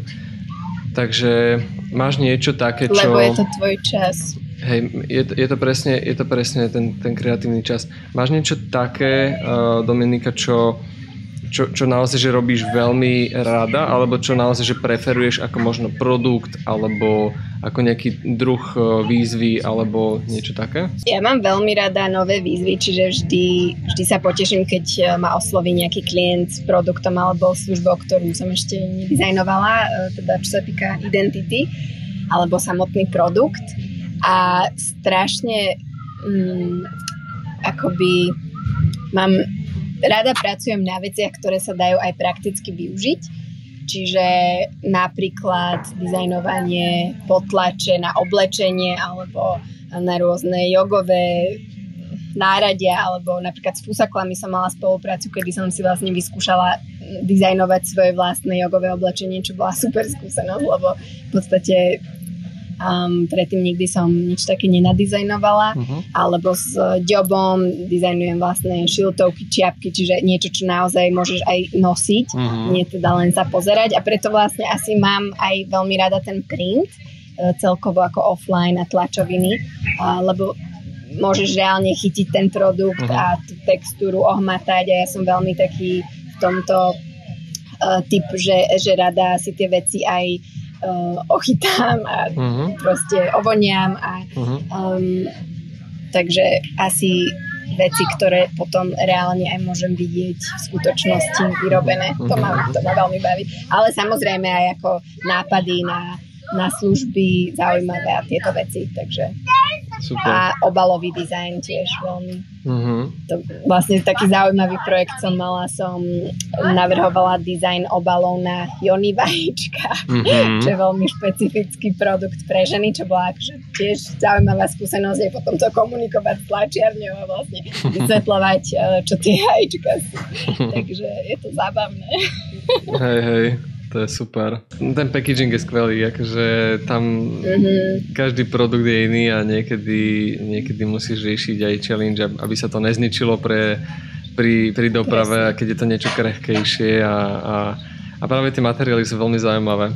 A do akej mm-hmm. úrovne až uh, ideš? Že ty si spomenula napríklad vôňu, tak uh, to práve je mm-hmm. niečo, čo sa niekedy veľmi ťažko ovplyvňuje, že dá sa to akože umelo navoňať, ale keď niečo príde z továrne, tak už to má nejaký, nejaký pách. A ako toto? Riešila si takéto niečo? Vieš čo, toto konkrétne som zatiaľ asi ešte neriešila, lebo nerobila som vlastne na, pro, na produkte, ktorý mal pekne voňať. ale viem asi, čo myslíš. Um, aj papiere vedia niektoré dobre um, nepekne voňať, ale s tým asi úplne neviem, čo by som robila, nechala to vyvetrať. Ale bavilo by ma jednoznačne robiť na nejakom parféme alebo na niečom takom, ak to niekto počúva. no, jasné. Alebo s potravinami alebo niečo také, takže to mm-hmm. by mhm. ma určite bavilo. Mm-hmm. Hej, no, my sme, my sme to väčšinou riešili práve cez, eh, cez tú vôňu, ktorá išla, išla do toho packagingu, lebo inak naozaj jedine to vyvetrať a potom navoňať. Ale práve to som mm-hmm. si to chcel opýtať, teda, že či si to už riešila a, a že či možno mm-hmm. máš nejaký hack na to, lebo naozaj z tej továrne mm-hmm. alebo z tej tlačiarne to vyjde veľakrát také, že to človek moc nechce ani držať. A, a toto je super, akože, že hrať sa práve s tými vnemami, lebo my sme, my dizajneri riešime všetko cez oči, ale pri tom packagingu tam vlastne je to aj hmat, zrazu textúra, Presne. kvalita papiera, Presne. materiálu, tvrdosť, váha. Aj svetlo, proste aj. na každom svetle to vyzerá inak. Mňa to strašne baví a fascinuje. Je to skvelé, je to skvelé. No a potom vlastne, čo máme? Vlastne čuch, o, o ktorom sme sa rozprávali. A pri niektorých produktoch mm-hmm. ešte aj chuť, ale to už sme ďaleko. Takže všetko je to ako keby Hej. taký experience, ale aj pri tom user experience dizajne tam tam sa dá vyhrať, keď je to aplikácia napríklad s vibráciou telefónu pri, nejakom, pri nejakej success message alebo nejaká mikrointerakcia, mhm. nejaký zvuk alebo no, so zvukmi veľmi mm-hmm. opatrne, ale keď ide napríklad o hry, o tom sme tiež rozprávali vlastne s. Myšom v minulej sérii, že, že väčšina ľudí napríklad pri tých mobilných hrách má zvuk vypnutý, ale aj tak tí ľudia, ktorí to majú zapnuté alebo hrajú PlayStation a hrajú hry, tak práve tam ten zvuk robí extrémne veľa tej, pri tej atmosfére. Takže toto všetko Určite. ako keby treba nejak navnímavať a, a nepozerať na to iba mm-hmm. cez oči. To je super, že si to Jasne. otvorila. Dominika, vráťme sa k tej Amerike, vráťme sa k Austrálii. A môžeš povedať možno celý taký ten príbeh, že ako si, ako si ty cestovala pre ľudí, ktorí by chceli možno začať a, a nevedia ako a Jasne. myslím si, že by to inšpirovalo veľa ľudí.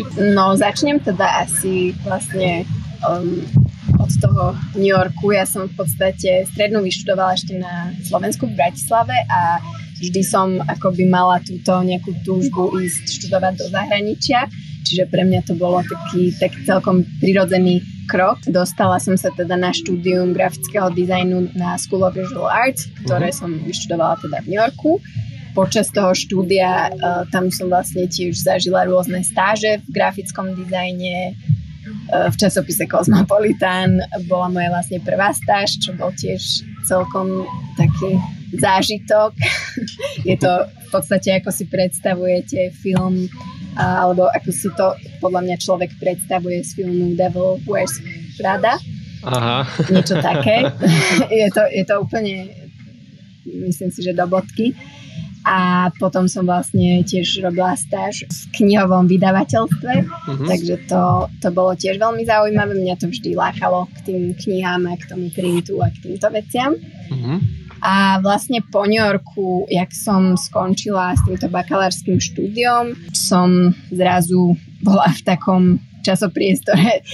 Cítila som, že, že nechcem ako pokračovať na magistra hneď a chcela mm. som skôr, že žiť život a skúšať nejaké nové veci a vidieť trochu sveta, čiže som sa presťahovala do Izraela, vtedy som mm. vlastne išla do Te- Tel Avivu, uh, čo je akože úžasné miesto si myslím, aj čo sa týka dizajnu a celkovo umenia a neviem, či si tam niekedy bol, ale je to teda Digitálne. živé mesto. Mm, je to akože krásne živé mesto a tam som bola, myslím, že rok, rok a pol a potom som sa vlastne rozhodla ísť um, odtiaľ preč a pokračovala som um, do Prahy. Mm-hmm. Ešte som vlastne zabudla spomenúť, prepáč, že skáčem v čase, Pohľadne. ale počas štúdia v New Yorku som vlastne robila odišla teda do Amsterdamu na pol roka, to bol ako výmenný pobyt. Mm-hmm. Čiže na Rietveld Academy, ktorá je v Amsterdame. Mm-hmm. Takže tam som si tiež zažila študentské časy, čo bolo fajn. Takže celkom také rôzne naozaj miesta a kultúry. No a vlastne v tej Prahe som po prvom ročníku magisterského štúdia som vlastne študovala grafiku a ilustráciu, pretože tam som si povedala, že chcem trochu zaboriť do tohto sveta. Uh-huh. Ja som teda začínala svoju umeleckú alebo dizajnovú dráhu práve malbou, takže vždy som mala uh-huh. blízko umeniu ako takému. Ja som ešte počas strednej chodila vlastne na maliarské doučovanie a um, veľmi ma to bavilo. No a v tej Prahe v podstate som robila aj v obalovom, v obalovej firme, teda na packaging zameranú, zameraná firma. A to ma veľmi bavilo, tam sme robili teda rôzne obaly na produkty. Mm-hmm. A tam som v podstate nadizajnovala, spomeniem, neviem, či si niekedy videl z Mrska, čo je vlastne značka Holandia, oni, oni robia také nanuky. Mm-hmm. A tie, to, tým som vlastne robila obal. To bolo taký prvýkrát, keď som mala pocit, že som niečo úspešne zvládla. A, asi takže viem, to bolo čo fajn. to asi viem a dokonca jasné. No, poviem ti pravdu, mm-hmm. Že my keď sme to našli, my sme vlastne uh, jedli tie jogurty kvôli tomu, mm-hmm. že sú tam živé kultúry a, a sa nám to veľmi páčilo. A keď sme videli, že spravili aj nanuk, tak uh, sme to hneď, mm-hmm. akože, sme, väčšinou nekupujeme veľa na nuko naraz, ale reálne sme nakúpili toho dosť veľa. Aj kvôli tomu, že sa nám to páčilo aj packagingovo, takže vôbec som nevedel, že si to robila super. úprimne. Ale Aha, hej, toto, to je toto je super. A, a práve to, že, že sú tam živé kultúry, a dobre, sú, sú mm-hmm. máznič, hey, mázničke síce, ale hey. je to super, je to hej, hej, pecka. Tak Takže to, to si vlastne dizajnovala to, ty, hej? To potom, Áno, to som vlastne dizajnovala počas môjho pôsobenia v tej agentúre a to som bola ešte vtedy na juniorskej pozícii, takže to bol pre mňa veľmi ako silný zážitok v tom, že vlastne sa to dostalo vôbec klientovi, lebo veľa nápadov, čo sme mali akože interne, mm-hmm. tak vlastne nám ako keby aj že neprešli všetky až ku klientovi a tento vlastne prešiel a potom si ešte aj klient vybral, Pecka. takže pre mňa, pre mňa to bola fakt, že veľká víra vtedy a Pecka. dokonca tento obal dostal potom aj strieborné ocenenie v Art Directors Club v Prahe. Mm-hmm. Takže, takže som bola veľmi rada. Wow, tak pre no, juniora to, bolo... to ti muselo vystrojiť mozog z hlavy asi. hej, hej, hej. A tá, tá značka tam, tá zelená značka Biffy, a to je mm-hmm. to, čo sme si úplne všimli, že wow, že ono to tam je, hej, že tie, tie baktérie, ktoré tam chceme, takže to je, to je ono. Super. Super, teším sa. Tak fajn.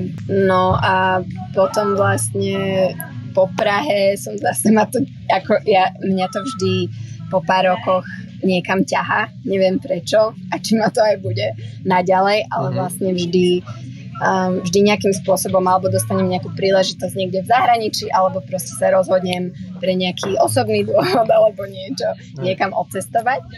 No takže um, takto, takto každých pár rokov vlastne mením, um, mením lokáciu.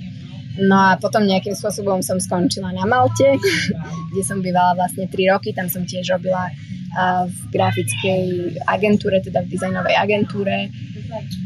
A podstate tam som sa aj dostala um, k tomu robiť to, čo robím dnes naplno, pretože v podstate z tej firmy, v ktorej som vtedy robila, tak zo dňa na deň um, ma z nej vyhodili, mm-hmm. a pretože vlastne zmenšovali firmu a nejak som sa im nejakým určitým spôsobom nehodila a na, ako nepotrebovali ma.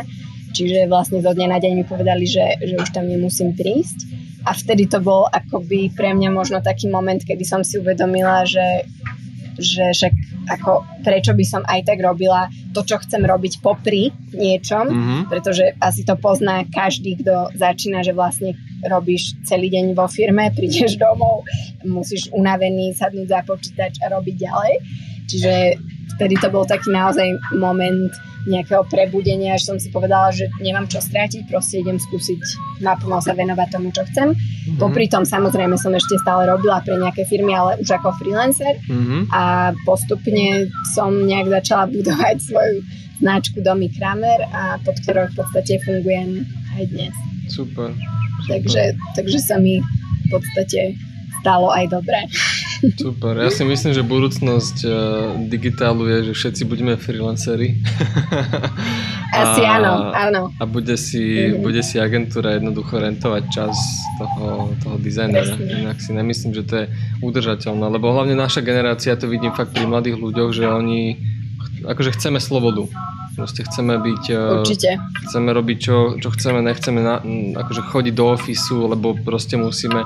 To je taký ten starý systém, ktorý ktorý Presne. si nemyslím, že, že je, je fajn. Akože ono to funguje, samozrejme, tí ľudia sú pod dohľadom, a, ale v prvom rade tam treba mať dôveru v toho, v toho človeka, ktorého, ktorého tá agentúra nejakým spôsobom si rentuje, zamestnáva. Takže my sa tým snažíme riadiť, že každý nech si robí odkiaľ chce a máme týždenné šprinty a keď je to v nedelu hotové, tak je to fajn.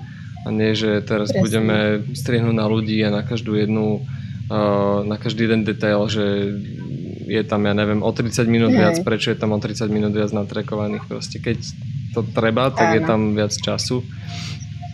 Čiže, mm-hmm. čiže hej, no ja si, ja si naozaj úprimne myslím, že ten freelance je, je budúcnosť. Určite. Ja, ja sa s tým úplne stotožňujem a myslím si, že v dobe našich rodičov a starých rodičov to dávalo zmysel robiť vlastne v tomto systéme, ako to poznáme ešte aj dodnes. Mm. Ale myslím si, že tie potreby sa naozaj menia každých 10-20 rokov, takže už dneska je úplne iný svet. V podstate aj mladí ľudia chcú spoznávať, cestovať, máme tie možnosti a nemusíme vždy byť fyzicky na tom istom mieste a proste už sú naozaj tie možnosti, ako sa spojiť, takže presne. Hej. Keď sa to stane limi- limitovaním alebo nejakou limitáciou, tak vlastne vtedy to už nedáva zmysel. Hej, presne tak. Ono, to je jedna vec, že, že človek chce ísť do ofisu, druhá vec je, že musí. A my sme sa so samom o tomto bavili, škoda, že to není, ale uh, akože chceli by sme nejaký fyzický priestor, kde by sme sa všetci stretávali, ale aj s rôznymi inými dizajnermi a, a kreatívcami a arťakmi. Mm-hmm uh, tak nejaký spoločný, aby to nebolo iba že office, ale aby to bolo niečo väčšie, kde budeme vedieť samozrejme aj nahrávať, ale budeme vedieť robiť aj možno nejaké eventy a, a máme také celkom fakt, že veľké, veľké plány s týmto, takže to je ako keby fyzický priestor, ale ľudia tam chcú vlastne, už teraz vlastne sme sa o tom rozprávali, že by sme tam chceli chodiť a aj iné od nich vyžadovať, že musíš proste sedieť tu v ofise, inak uh, s tebou nebudeme robiť. To je absolútny nonsens. To Takže super. ľudia sa chcú Presne. socializovať a to poznáš určite aj ty, aj na Bali, keď si trošku izolovaná, ale určite. aj ty vlastne potrebuješ mať okolo seba ľudí, kamarátov, s ktorými sa rozprávaš a, a tým, že tým, že my sa rozprávame aj o osobných veciach, že nie sme iba kolegovia, ale aj kamaráti, tak to reálne je nejakým spôsobom potreba. Takže um, mm-hmm. sami, sami riešime Určite. práve v tomto štádiu, že OK, že je nás viac, každý si robíme ako keby z domu, ale zároveň by sme chceli nejaký taký mm-hmm. priestor, kde by sme kde by sme sa vedeli stretávať a kde by sme vedeli robiť eventy pre, pre dizajnerov. Takže... To je práve niečo podľa mňa, čo táto doba potrebuje um, nejakú komunitu, nejakú platformu, kde sa môžu ľudia stretávať Um, ale zároveň, ako si spomínal, že nemusia byť na tom jednom mieste celých neviem koľko rokov, pozerať sa na tú istú budovu von z okna, takže presne je, je to aj o tom networkingu a o tom vytvoriť alebo pracovať spolu na niečom, ale nemusí každý byť stále tam, kde je, oča- je od neho očakávané, aby bol. No. Ty si spomenula ten New York. A je to asi najväčší, najväčší kontrast s tým, kde si teraz. A keď to mm-hmm. porovnáš, ten život vlastne v tom obrovskom meste Big Apple, mm-hmm. a kde, kde sa toho deje naozaj, že každý deň až moc veľa by som povedal. Naopak Bali, kde je všetko také pokojné, kľudné, mne to príde ako úplne iný vesmír, lebo no však povedz, ako, ako na to ty mhm. pozeráš ty, hej, mhm. že, že, že kde vidíš ten najväčší hey, rozdiel a, a možno čo, čo ti vyhovovalo tam a čo ti vyhovuje tu? Podľa mňa veľký rozdiel je aj v tom, že um, koľko som mala rokov, keď som žila v New Yorku a koľko mám teraz. Lebo ja som tam vlastne išla, ja som do New Yorku šla ako 19 ročná, čiže fakt, že mladá žaba. A bola som tam do svojich 23 rokov, čo sú vlastne tie roky, kedy ti nevadí byť v hluku, po internátoch, práve že vyhľadávaš takéto združenia a rôzne teda um, akcie a reakcie a vieš čo myslím, proste Jasne. naozaj žiješ tým životom a nasávaš veľa aj čo sa týka nejakých kultúrnych vecí a bol to, bol to veľký zážitok a som strašne naozaj rada, že som to mohla zažiť, kedy práve som tam bola v tých rokoch. Dnes už si myslím, že by to vôbec pre mňa nebolo a dnes práve inklinujem skôr k miestam ako Bali a pokojnejším, pretože teda som o 10 rokov alebo viac staršia, ako som bola. Čiže teraz vlastne mám 32. Takže by som povedala, že, že je to aj o tom, čo asi ty potrebuješ v tej dobe, čo očakávaš a každé z tých miest je niečím úžasné a môže ti to veľa priniesť. Napríklad New York je skvelý tým, že tam žije strašne veľa umelcov, kreatívcov, dizajnérov, proste naučíš sa tam naozaj strašne veľa toho, máš tam milión príležitostí, ale aj zároveň milión konkurencie, čiže je to mm. veľmi súťaživé mesto, musíš tam fakt, že makať. Um, pamätám si, že to bolo veľmi náročné, čo, čo sa týka teda uh, štúdia, pracovania, internshipy, akože fakt, že nabité. Čo vtedy v tej dobe mi veľmi vyhovovalo, ale myslím si, že sa tak nedá teda žiť stále. Mm. Teda aspoň nie je to spôsob života, ktorý by som si predstavovala um, pre seba už teraz. A práve ako som spomínala zase na Bali, je, aj ako si ty teda hovoril, je to také viac laid back, mm, si viac obklopený prírodou, vlastne nikam sa neponáhľaš, takže úplný opak, čo, čo prišlo v správnom čase si myslím. Hmm. Či si vieš, vieš si, vieš si predstaviť uh, ostať na Bali? Naozaj, že úplne až do konca života? Predstaviť si to asi viem. Nebola by to destinácia, ktorú by som si vybrala ako prvú, keby, keby teda to bolo úplne, že sa mám rozhodnúť teraz a hneď. V tom, že ja mám strašne teda dobrý vzťah k Európe a celkovo akože rodina, kamaráti, toto všetko mi vlastne chýba a nie je to úplne jednoduché prísť vlastne z Bali um, domov ani finančne, ani časovo, ani inako. A vlastne veľa klientov mám z Európy, čiže aj by som sa rada s nimi stretla osobne a podobne. Ale zároveň vidím veľa výhod v tom bývať tu a vlastne mať túto slobodu, ktorú mám, takže je to taký protipol a je to no ako veľmi na zamyslenie a netrúfam si zatiaľ povedať, kde, kde zakotvím a ako to bude. takže Chápam. uvidíme asi, ako sa situácia bude vyvíjať aj u nás, lebo myslím si, že posledné dva roky nie sú úplne ideálne, ideálne teda pre mladých ľudí, mm. um, čo sa týka aj proste bývania a celkovo dovoliť si vôbec žiť, um, či už na Slovensku alebo inde v Európe. Takže asi to záleží od veľa faktorov. Mm-hmm. Rada by som prišla, ale a pokiaľ budú teda podmienky, tak aby som mohla byť šťastná a žiť bez toho, aby som zarábala teda len na prežitie. Hej, veď práve. Ako to tam eh, na Bali vlastne je s opatreniami? Ono teraz je leto, takže chill, ale keď to niekto počúva v zime, tak uh, možno je to je lockdown, neviem, nechcem kresliť nič zlé, ale No, uh, ako to tam už to bolo? máme za sebou. Vieš čo, my sme prišli na Bali s mojim partnerom um, minulý rok v maji. To bolo vlastne ešte počas pandémie. A budem to porovnávať asi so Slovenskom, pretože tam to bolo extrémne striktné, však všetci asi vieme. Mm-hmm. A hlavne teda na tých, v tých začiatkoch a tu na Bali oproti tomu to neriešili vôbec. Samozrejme pre tých ľudí, čo, čo bývajú len tu a neboli niekde inde, sa to mohlo zdať ako nejaké obmedzenie, ale pre nás to teda bolo úplne, že sloboda.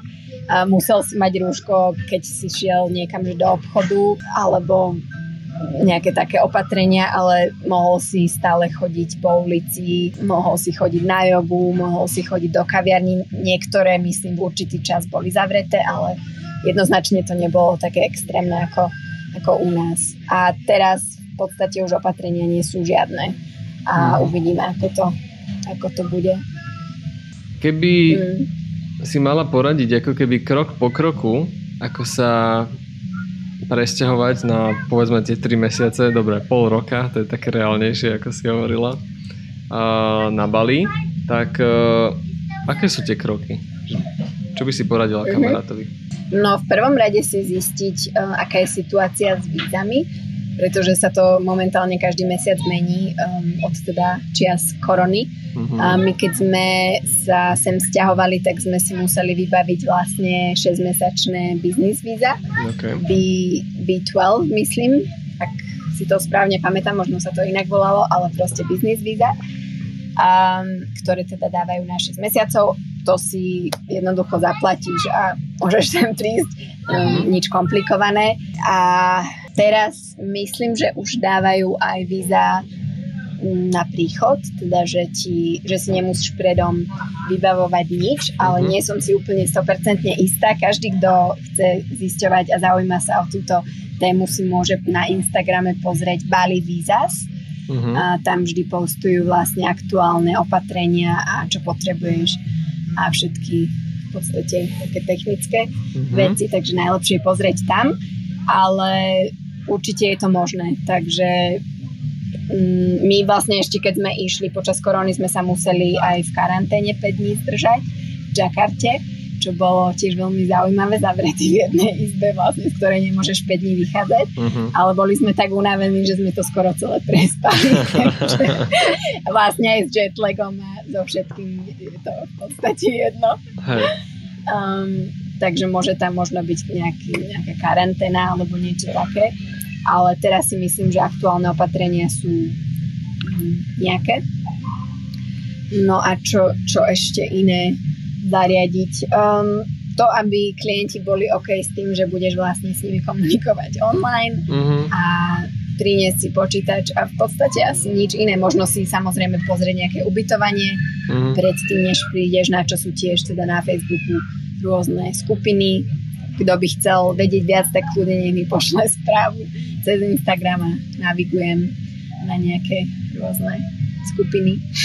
Super, super. Takže ono je to vlastne jednoduchšie, ako sa to zdá. Je to, je to naozaj jednoduchšie a nie je to žiadna veľká veda, lebo ja vždy hovorím, že vždy sa môžeš vrátiť tam, kde si bol predtým, mm. lebo nič v podstate až teda pokiaľ um, neodídeš z nejakej firmy alebo čo, hej, ale vždy máš možnosť vlastne sa vrátiť k tomu, čo si robil predtým Takže naozaj uh-huh. je to len o tom, že sa rozhodnúť a, sa. a ísť.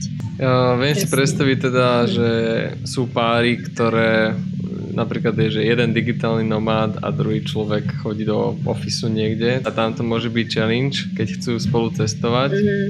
Ale je to naozaj takéto vykročenie mimo zóny komfortu, možno obetovanie nejakého toho istého platu. Presne, myslím si, že ideálny mindset, s ktorým by som šla hocikam, je to asi jedno, či na Bali alebo niekam inám, je nemať absolútne nejakú utkvenú predstavu alebo už predom spravenú, že čo vlastne idem robiť. Mm. Vždy to môže byť iné a mať ten pr- proste otvorený uh, pohľad a mindset na, na všetko, že um, uvidím krok po kroku, už to bude dávať zmysel, mm. že, že nemusíme naozaj mať Mm, vedieť na 100%, ako je fajn mať niečo isté, keď už niekam idem, že buď ubytovanie alebo možno nejaký projekt zaistený alebo niečo, lebo samozrejme je to asi vždy um, akoby neistejšie ísť do neznámeho prostredia úplne s neistotou. Mm. Ale je to, je to OK, akože nikto asi nejde um, bez nejakých aspoň neviem, nejakého malého budžetu alebo niečo a vždy sa môžeš vrátiť, takže nie je to veľká veda. Keď eh, porovnáš tie mesta a krajiny, kde si doteraz žila, vnímaš tam nejaký iný pohľad na umenie, iný pohľad na dizajn, ako napríklad tu na Slovensku, keď niekto precestoval akurát tak, že išiel na dovolenku a nebol tam, že na, nejaké, na, nejaký dlhší, na nejakú dlhšiu dobu. Môžeš porovnávať aj, aj dizajnerov ako takých, možno nejaký mindset. Kľudne, že, že v čom vidíš mm-hmm. taký najväčší rozdiel? Áno, vidím, povedala by som, že vidím rozdiel pomerne veľký v tom, že nechcem to vôbec teraz nejak kriticky hovoriť ani sa tváriť ako najmudrejšia, ale z toho ako vnímam určité veci a zo svojich skúseností mám niekedy pocit, že na Slovensku si radi myslíme, že vieme všetko najlepšie uh-huh. a že máme naozaj pocit, že nemusíme sa učiť viac a posúvať sa.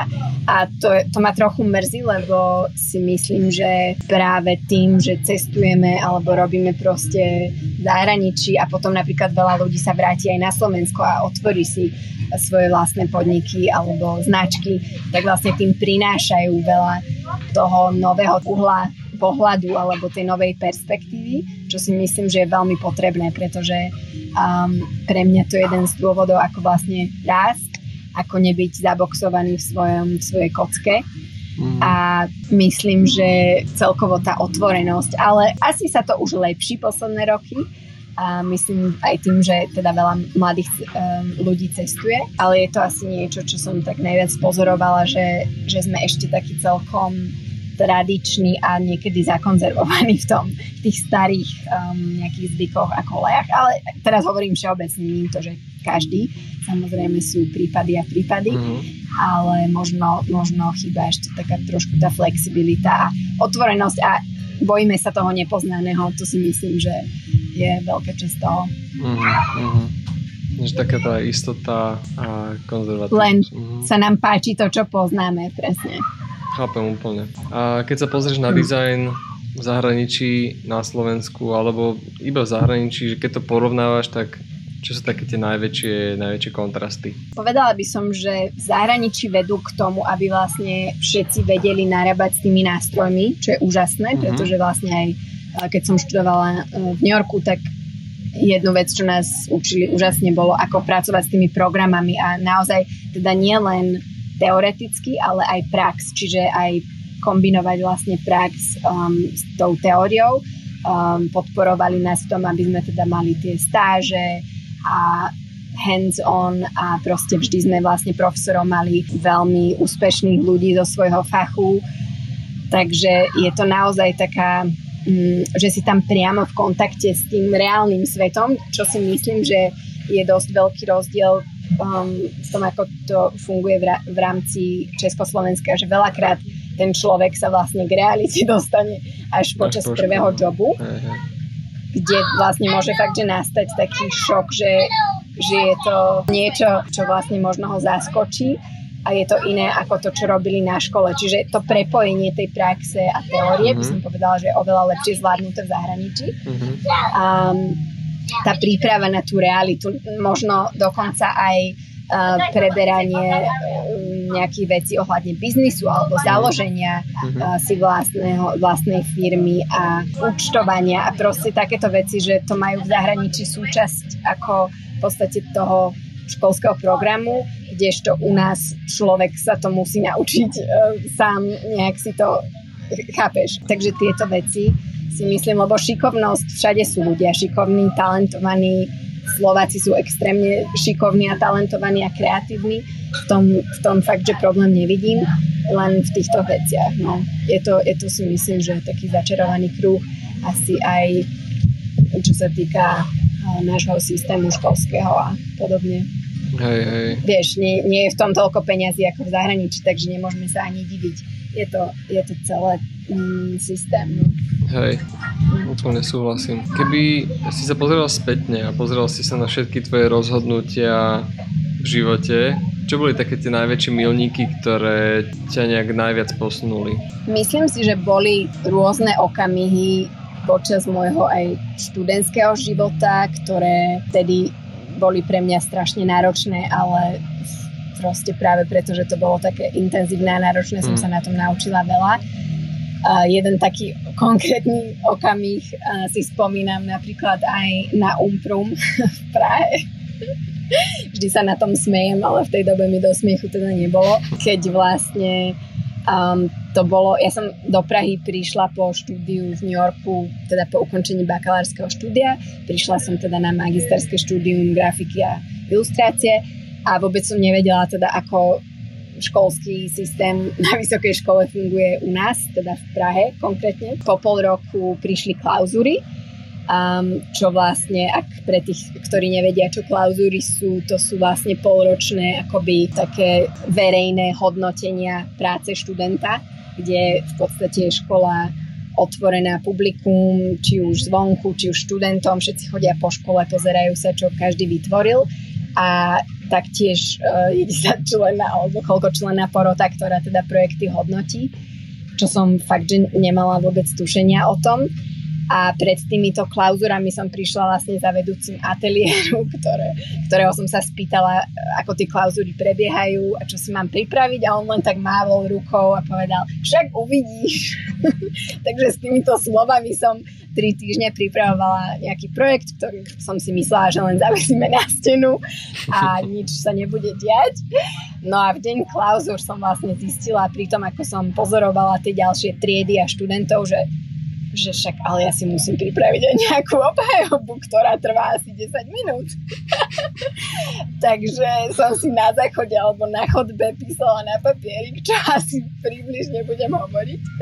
Takže to bol taký veľmi, veľmi nepríjemný zážitok, pretože naozaj nerada som nepripravená na tak dôležitý moment ako nejaké záverečné hodnotenie a proste vtedy, vtedy to bolo pre mňa fakt, že nepríjemné, ale mm. naučila som sa na tom asi improvizovať a nebrať všetko ako samozrejmosť, možno sa viac e, pýtať z iných zdrojov alebo si zisťovať veci, pokiaľ naozaj nie som si istá, čo, čo sa bude diať, takže dneska už sa na tom smejem. Vtedy ti do smiechu asi nebolo. No. A Nakoniec to dopadlo dobre? Uh, prešla som, nepamätám si už, ale áno, akože nedopadlo to zle, ale ten môj pocit z toho, vlastne ja som veľmi panikárila vtedy. Um, bolo mi to strašne nepríjemné sa postaviť pred porotu a vlastne nevedieť, že čo, čo chcem hovoriť a oni neboli úplne, že ústretoví ešte, takže vlastne to bola dosť taká um, kritická porota v tom, že oni si radi skústli mm. na ľuďoch a nemám rada sa cítiť um, terčom a nie som pripravená na boj, takže... Hej, hej. Um, takže asi tak. Hej. Ale tak skúsenosť. Hej, ja úplne rozumiem, no. A, a keď sa pozrieš na vlastne tvoje štúdium spätne, že čo najviac ti to dalo a keď niekto možno sa teraz rozhoduje, že či študovať, e, ja neviem, do zahraničia mm. na Slovensku a že či vôbec ich študovať na vysokú alebo rovno ísť do praxe, Áno. tak e, ako to vnímaš ty, aká je tvoja skúsenosť? Z mojej skúsenosti by som to určite odporúčila, ale veľmi záleží si myslím, že na akú školu, kam um, a čo od toho očakávaš. Um, ja osobne si myslím, že školy v zahraničí, aspoň teda minimálne tá škola, na ktorú som chodila ja, alebo celkovo asi školy v Amerike, vysoké školy teda, a v Amerike a v Anglicku mm, sú na veľmi dobrej úrovni v tom, kto tam prednáša, kto učí, a že sú to väčšinou fakt, že experti vo svojom obore, čiže naučíme sa veľa akože z prvej ruky, v podstate aj situácie, ako je to, je to naozaj, že z toho reálneho sveta. Takže jednak to, že vlastne tie školy v zahraničí majú túto výhodu, pretože si myslím, hlavne z toho teda z mojich skúseností, možno je to aj inak, mm. ale z mojich skúseností väčšinou u nás na vysokých školách učia um, učiteľia, ktorí vlastne nie sú už aktívni v tom svojom obore, čiže učenie je ich jedinou um, prácou, mm-hmm. čiže už nemajú možno tie najrelevantnejšie informácie a poznatky, ako to funguje dnes a doba sa stále mení, však to vieme. Takže možno naozaj nemajú proste už uh, tie poznatky, ktoré by sme my potrebovali pre ten svet, ktorý existuje. No a ešte vec, čo sa mi vlastne veľmi páčila v zahraničí je, že vôbec nesúdia, vlastne nepotrebujú um, akoby skritizovať niekoho prácu, aby oni vystúpili na, na vyslne, ale v podstate vždy dávajú veľmi konštruktívnu kritiku, veľmi dobrý insight do toho, že čo môžeš zlepšiť na svojej práci bez toho, aby ťa potrebovali potopiť. Čo naozaj bola jedna z takých vecí, čo som si tam najviac vážila, že v podstate aj práce, o ktorých som si ja sama myslela, že wow, že tak toto úplne, že skritizujú, že to sa nikdy nedostane ďalej, že oni vlastne tomu žiakovi povedali presne, čo má zlepšiť v tom jeho štýle mm-hmm. a na druhú hodinu prišiel s tak geniálnym projektom, mm-hmm. že mhm. proste to sú veci, ktoré, ktoré si neuvedomujeme, akú váhu majú naše slova, mm-hmm ešte aj pre začínajúcich dizajnerov alebo umelcov a proste pre mladých ľudí, že ako ľahko ich môžeme v podstate demotivovať a potopiť, ale pre nich to má veľkú váhu potom v tom, ako si budú veriť a um, ako budú aj oni vedieť skritizovať ďalšiu prácu, lebo je vzácne vedieť nájsť kritiku, ktorá ktorá je konštruktívna, nie deštruktívna. Mm, to s tými slovami máš veľkú pravdu. To je, ľudia si mm. dávajú pozor na to, čo hovoria deťom, lebo deti sú úplná špongia a nasávajú, že každé jedno slovo, ale o moc iné to v dospelosti není. lebo Presne. samozrejme vieme filtrovať tie veci, ale aj tak to ide do podvedomia a keď to niekto počúva Presne. každý deň alebo niekoľkokrát do týždňa v škole, ako je to celé zlé a nepočuje nič konštruktívne, tak to môže dosť uh, ako keby aj zničiť ten oh, potenciál. Slova majú veľmi veľkú váhu a veľakrát si to ľudia neuvedomujú. Ja som po štúdiu na Umprum vlastne sa vyhýbala grafika a ilustrácii niekoľko rokov, lebo som um, nemala proste z toho tú radosť. Ako by mi to, vôbec teraz to nemyslím zlom, ani sa nesnažím kritizovať, len naozaj, že um, niekedy si človek neuvedomí, že vlastne môže úplne odčerpať z teba tú, tú mhm. radosť mm. z toho, čo robíš. Takže mm. Um, hej, hej, hej. treba byť s kritikou vždy opatrný v tom, že kritika je super, pokiaľ je konštruktívna. Mm. A vieme sa z toho niečo naučiť, pretože um, kritika slúži na to, aby sme vlastne objektívne vedeli niečo posúdiť a vedeli povedať, kde máme resty, čo sa môže zlepšiť. Ak niekto teraz počúva a hovorí si, že toto je presne to, čo zažívam a na výške ma kritizujú a už ma to ani nebaví, tak eh, čo by si mu poradila? Poradila by som mu nenechať sa znechutiť jednoznačne a vždy si pomyslieť, že je to len subjektívny názor, lebo práve tieto kritiky, ktoré vedia znechutiť, sú väčšinou subjektívny názor jedného človeka. Mm Čiže skúsiť sa na to pozrieť uh, z takej odzumovanej perspektívy. A um, povedala by som, že začať robiť projekty, ktoré ho bavia a tým dokázať vlastne samému sebe, lebo však nepotrebuje dokazovať nikomu nič, ale um, samým sebe asi, že, že naozaj teda nás to baví a vieme to robiť a proste ísť si za tým, čo, čo ho volá. A nemyslím si, že úplne nevyhnutne potrebujeme k tomu diplom, aj keď teda generácia vyššia, staršia od nás by asi nesúhlasila, ale ja si myslím, že aj tak sú najcennejšie pracovné skúsenosti, skúsenosti naozaj z reálneho života a tie sa naučíme jedine, jedine na tom, že budeme robiť veci, a pracovať na reálnych projektoch, takže, mm-hmm. takže asi tak. Hey. Dominika, vieš s nami zazdieľať nejaký tvoj fail?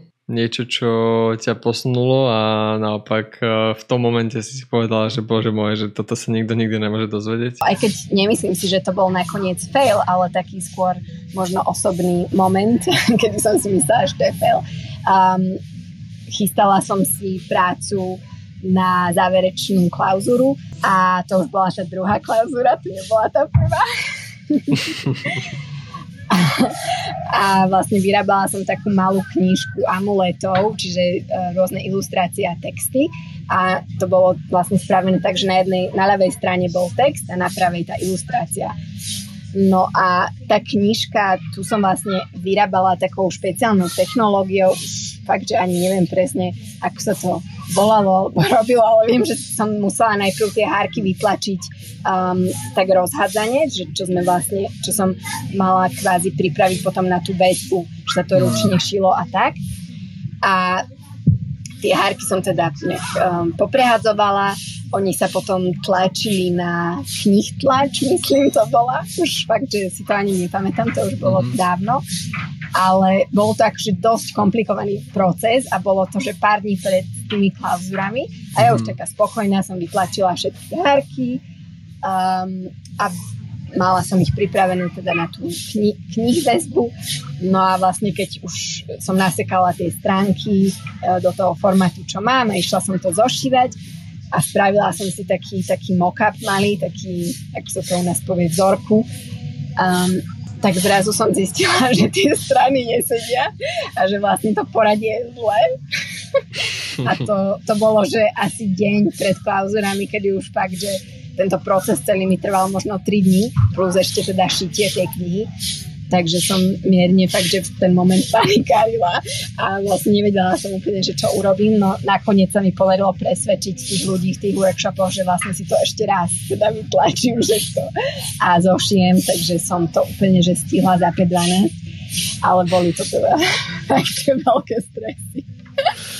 Čiže... A potom tú knižku mi ešte niekto aj ukradol z tej výstavy, takže to už bolo zakincovanie zmizla proste, nemala som ju tam potom. Ale až po obhajobe teda.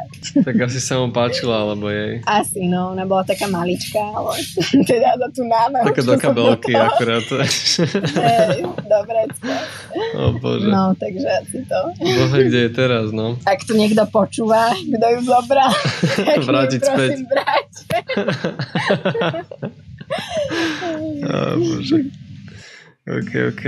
A, a naopak uh, zazdielaj kľudne s nami nejaký, nejaký tvoj zaujímavý, zaujímavý uh, projekt, ktorý, ktorý vyšiel. Spomenula si teda aj yoga matky. Mm-hmm. Čo ešte by si vnímala ako také, naozaj, že, že toto dobre vypálilo a, mm-hmm. a som, z toho, som z toho rada. No, asi som spomínala nejaké už aj, čo sa týka tie Fusakle projekt, čo som mala teda s navrhovaním vlastného yoga oblečenia, potom um, tie produkty ako Jobo veci a možno jeden, čo som nespomenula ešte, čo ma veľmi teší, projekt, ktorý sme vlastne robili s môjim partnerom Kurtom um, v rámci našeho štúdia dizajnového, ktoré som ešte nespomínala, ale vlastne sme založili minulý rok uh, Kumi Studio, um, pretože aj on je vlastne dizajner a robíme na niektorých projektoch spolu.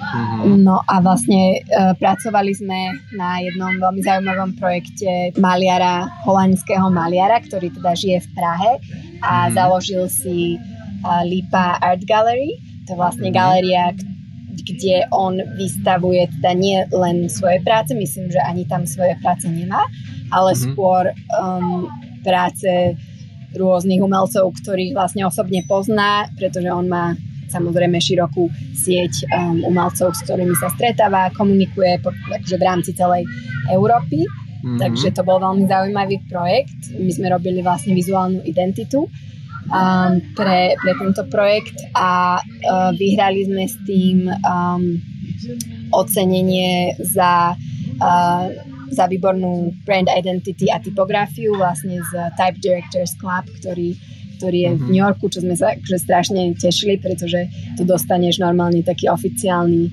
um, titul alebo uh, štítok, pošlu ti diplom Um, a myslím si, že pre dizajnera to je akože celkom fajn uznanie, takže to sme sa strašne tešili. Aj keď si myslím, že ako čo sa týka projektov, nám to nejakých nových veľmi asi zase neprinesie, pretože je to skôr niečo, čo, čo je asi medzi dizajnermi mm-hmm. uznávané, mm-hmm. ale je to pre, pre taký náš dobrý pocit, že asi, asi teda robíme veci dobre a správne a je to také pohľadenie po ramene. Super, wow, to je pecka. Čo bol taký, že najväčší možno challenge, ktorý si riešila v dizajne a vyriešila nakoniec? Najväčší challenge je asi vždy spraviť niečo pekné, kvalitné za nízku cenu. Mm-hmm. Um, pretože hlavne teda v tom printovom off, offline svete riešime tieto veci uh, samozrejme stále a ceny vždy, každým rokom vlastne stúpajú. Mm-hmm. Či už papiera, technológií, um, samozrejme ešte do toho celé, um, celá táto problematika s životným prostredím. Čiže spraviť niečo udržateľné za nízku cenu, aby to bolo nápadité, krásne, esteticky vhodné. Um, takže to je pre mňa asi stále vždy najväčší challenge, aj budget klienta, vlastne koľko peňazí má na to vyhradených a väčšinou pracujem teda s menšími klientami, takže tam vždy naražame vlastne na to, že OK, čo je v našich možnostiach. Uh-huh. A, lebo samozrejme kreativita a nápady mám hociaké, ale vždy, vždy to musím teda uzemniť tým, že, že čo aj reálne môžeme vytvoriť.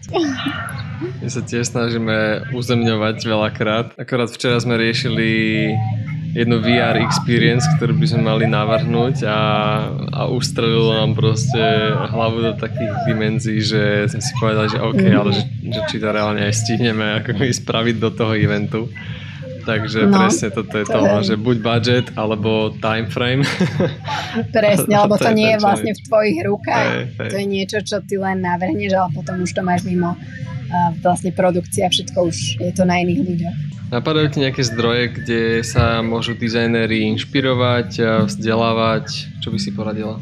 Myslím si, že v dnešnej dobe už je veľa rôznych, um, či už platformiem. No ak by som spomenula nejaké online platformy, tak napríklad, um, kde teda môžu vidieť nejaké kvalitné projekty, čo sa týka dizajnu, uh-huh. tak napríklad The Brand Identity, uh-huh. um, alebo Mind Sparkle Magazine. Skillshare samozrejme je dobrá uh-huh. platforma, kde sú teda, ktorá je určená najmä, keď sa ľudia chcú niečo naučiť. Uh-huh. Um, tam sú videá rôznych dĺžok a rôzni experti vlastne učia priamo nejaký, nejaký ich skill alebo nejakú znalosť. A potom samozrejme TED Talky sú tiež zaujímavé v rôznych oblastiach, takže tam popozerať. Ja osobne napríklad tiež sa rada učím cez uh, dizajnové konferencie, keď mm. ešte teda to bolo, bolo možné a snáď aj bude v budúcnosti. No. Ale napríklad uh, dizajnová konferencia OFF, mm-hmm. um, čo je myslím každý rok v Barcelone, ale myslím, že už aj po iných miestach uh, vo svete. A By Design, čo je vlastne slovenská mm-hmm. konferencia, na ktorej som tiež raz bola. Takže tam väčšinou uh, ľudia majú možnosť spoznať nielen teda účinkujúcich, ktorí sú väčšinou veľmi zaujímaví uh, ľudia v tom samotnom fachu, ale v podstate aj networking tam funguje uh-huh. a televízna séria Abstract uh-huh. na Netflixe, myslím. V neposlednom rade si myslím, že stále knižky sú aktuálne, aj keď teda dizajn sa mení, aj potreby v podstate užívateľov a celkovo knihy niekedy nestíhajú za, za tým progresom, čo nám nastáva, ale myslím si, že stále sú veľmi relevantné a určite by som doporučil, doporučila pozrieť Counterprint Books, ktoré majú vlastne veľkú kolekciu rôznych dizajnových, neviem či aj iných kníh, ale hlavne teda primárne pre dizajnerov a typografov. Hrozne chcem uh, navštíviť, neviem či si bol, ale u nás teraz otvorili Brod, um, obchod, to je vlastne myslím si, že s dizajnovými knihami, ale nie som si 100% istá, ale hrozne tam chcem ísť, keď prídem do Bratislavy. A ak máte nejaké ešte vy um, poslucháči tipy, tak mi píšte. Na Instagram alebo Buď tak. v Bratislave, hej, hej. Či v Bratislave existujú nejaké artforum, má dobré knihy tiež. Mhm, mhm. Super. Máš ty nejaký tip? Čo, čo nemám zmeškať v Bratislave? Mm, Akože snažím sa sledovať aj eventy. No teraz cez e, koronu sa to tak trošku zdigitalizovalo všetko, ale začalo to znova, začalo to znova aj, aj fyzicky, takže Mm, sledujem to mm-hmm. cez LinkedIn, uh, tieto eventy, sledujem ľudí, ktorí, ktorí organizujú alebo ktorí sú uh, v tom odvetvi, ktoré ma zaujíma. Takže pre UX ako je to Suxa a mm-hmm. akože sú organizácie, ktoré sa snažia. A len je to mhm. všetko o tom, že že ako veľa času to naozaj zožerie zrealizovať takýto event a potom je človeku veľa dať, ja neviem, 20 eur, 30 eur za vstupenku, ale pritom reálne treba zaplatiť aj toho človeka, ktorý príde prednášať, takže preto sa to všetko digitalizuje. A, lebo mm-hmm. potom sú tie náklady samozrejme nižšie, keď uh, sa dá spojiť iba, iba takto digitálne. Mm-hmm. Ak sa platí letenka, ubytovanie, čas toho, toho speakera až tak moc. Ale Takže... potom ani vlastne ne, nestretneš tých ľudí a nevytvorí sa tá platforma na tú presne. komunikáciu. Presne, presne mm. tak. Lebo ten networking, predsa len keď uh, ja som sa uh, s Collinsom rozprával z očí do očí, v Portugalsku na Web Summite, tak to je úplne iný pocit, jak keď ho vidím iba na YouTube. Hm. Presne, to je presne. Z toho jedno. Je to aj o tej výmene energie a proste niečo sa v tebe hej, um, a povedal mi, povedal mi iba povedal mi iba zo pár vecí, ale tých zo pár vecí, ktoré mi povedal, mi tak utkoli v hlave, lebo boli tak trefné tým, že on to robí celý život, tak pozrel to portfólio, povedal mi feedback a ja som ja som presne vedel, že čo ty myslí. Možno aj tým, že som bol vedľa neho. Keby mi to povedal digitálne, tak by som možno takto nejak, mm-hmm. ne, ne, nepochopil. Mm-hmm. A ja verím aj na nejakú akože mimozmyslovú komunikáciu, že to ako, to, ako sa ovplyvňujeme proste, keď sme jeden pri druhom, tak, tak toto podľa mňa funguje, takže Um, aj tá hmm. intuícia, telepatia, toto všetko, ono to znie ako ezoterika znova, ale, ale hm. jednoducho to funguje. No, keď, si to človek nechce, keď si to človek nechce priznať, tak uh, to neznamená, že to neexistuje. Takže, hej, uh, takže čo sa týka tých eventov, tak sledujem asi najviac uh, naozaj, že LinkedIn, na Facebooku sú tie eventy, ale čo sa týka nejakého, nejak, nejakej platformy, ktorá by bola, že permanentná a dalo by sa tam prísť a porozprávať sa s dizajnermi, tak to práve chceme vytvoriť, neviem o ničom takom. A to no. bude super, keď to vytvoríte. Myslím si, že sa to veľmi vyjde na Slovensku niečo také. To mi napríklad Hej. veľmi chýba na Bali. Mať nejakú svoju dizajnerskú komunitu a um, proste stretávať sa s ľuďmi, ktorí nemusia byť priamo v dizajne, môže to byť, ja neviem, môžu robiť keramiku, módu, hocičo, proste kreatívne ale mm. predsa len určitým spôsobom sme všetci prepojení v tomto a ten postup a práca je v istých ohľadoch si myslím, že podobná. Takže je to fakt zaujímavé si vymieňať skúsenosti. Ja si častokrát napríklad vymieňame skúsenosti s, s modnou návrhárkou Petrou Kubíkovou, ktorá mm. teda bola najprv moja klientka, už sme vlastne kamarátky a veľakrát si voláme a vlastne stiažujeme sa, alebo nesťažujeme jedna druhej alebo chválime, ale vždy máme veci, ktoré naozaj sa vieme stotožniť s nimi obidve, že aj keď ona robí teda v, tej, uh, v tom modnom priemysle, ja robím s dizajnom, ale vždy sú tam nejaké tie uh, krycie body, mm-hmm, ktoré sa mm-hmm. stretávame. Uh, hej, je to dôležité akože vedieť sa porozprávať s ľuďmi, ktorí riešia podobné veci, lebo predsa len akože bez toho uh, sa v tom človek často cíti sám Takže mm. toto je veľmi dôležité. No. Kde ťa ľudia nájdu? Nájdu ma asi najviac na Instagrame. To je taká moja mhm. najaktívnejšia platforma. Myslím si, že asi už aj jediná. Um, a tam mám vlastne napísaný aj svoj mail. Instagram je domy.kramer mm-hmm. a prípadne mi môžu napísať aj cez uh, kumi.studio. Um, a tam mi môžu teda poslať buď správu alebo napísať na môj e-mail. Hej, taká najrychlejšie, však ja som ti napísal na Instagrame, je to fakt uh, rýchlo. Presne. Dominika odpisuje, Presne. takže nebojte sa napísať. Dominika, ďakujem ti veľmi pekne, že si našla čas, bolo to, bolo to skvelé, dalo by sa keď sa ešte oveľa dlhšie, ale to by sme tu boli naozaj celý deň.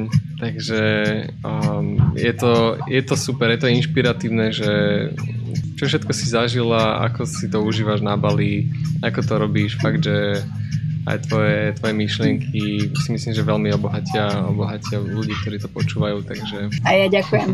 Veľmi príjemný rozhovor a díky moc za pozvanie. No, tak má ešte pekný deň a verím, že sa uvidíme, keď prídeš na Slovensko. Určite, veľmi rada. Niečo zorganizujeme.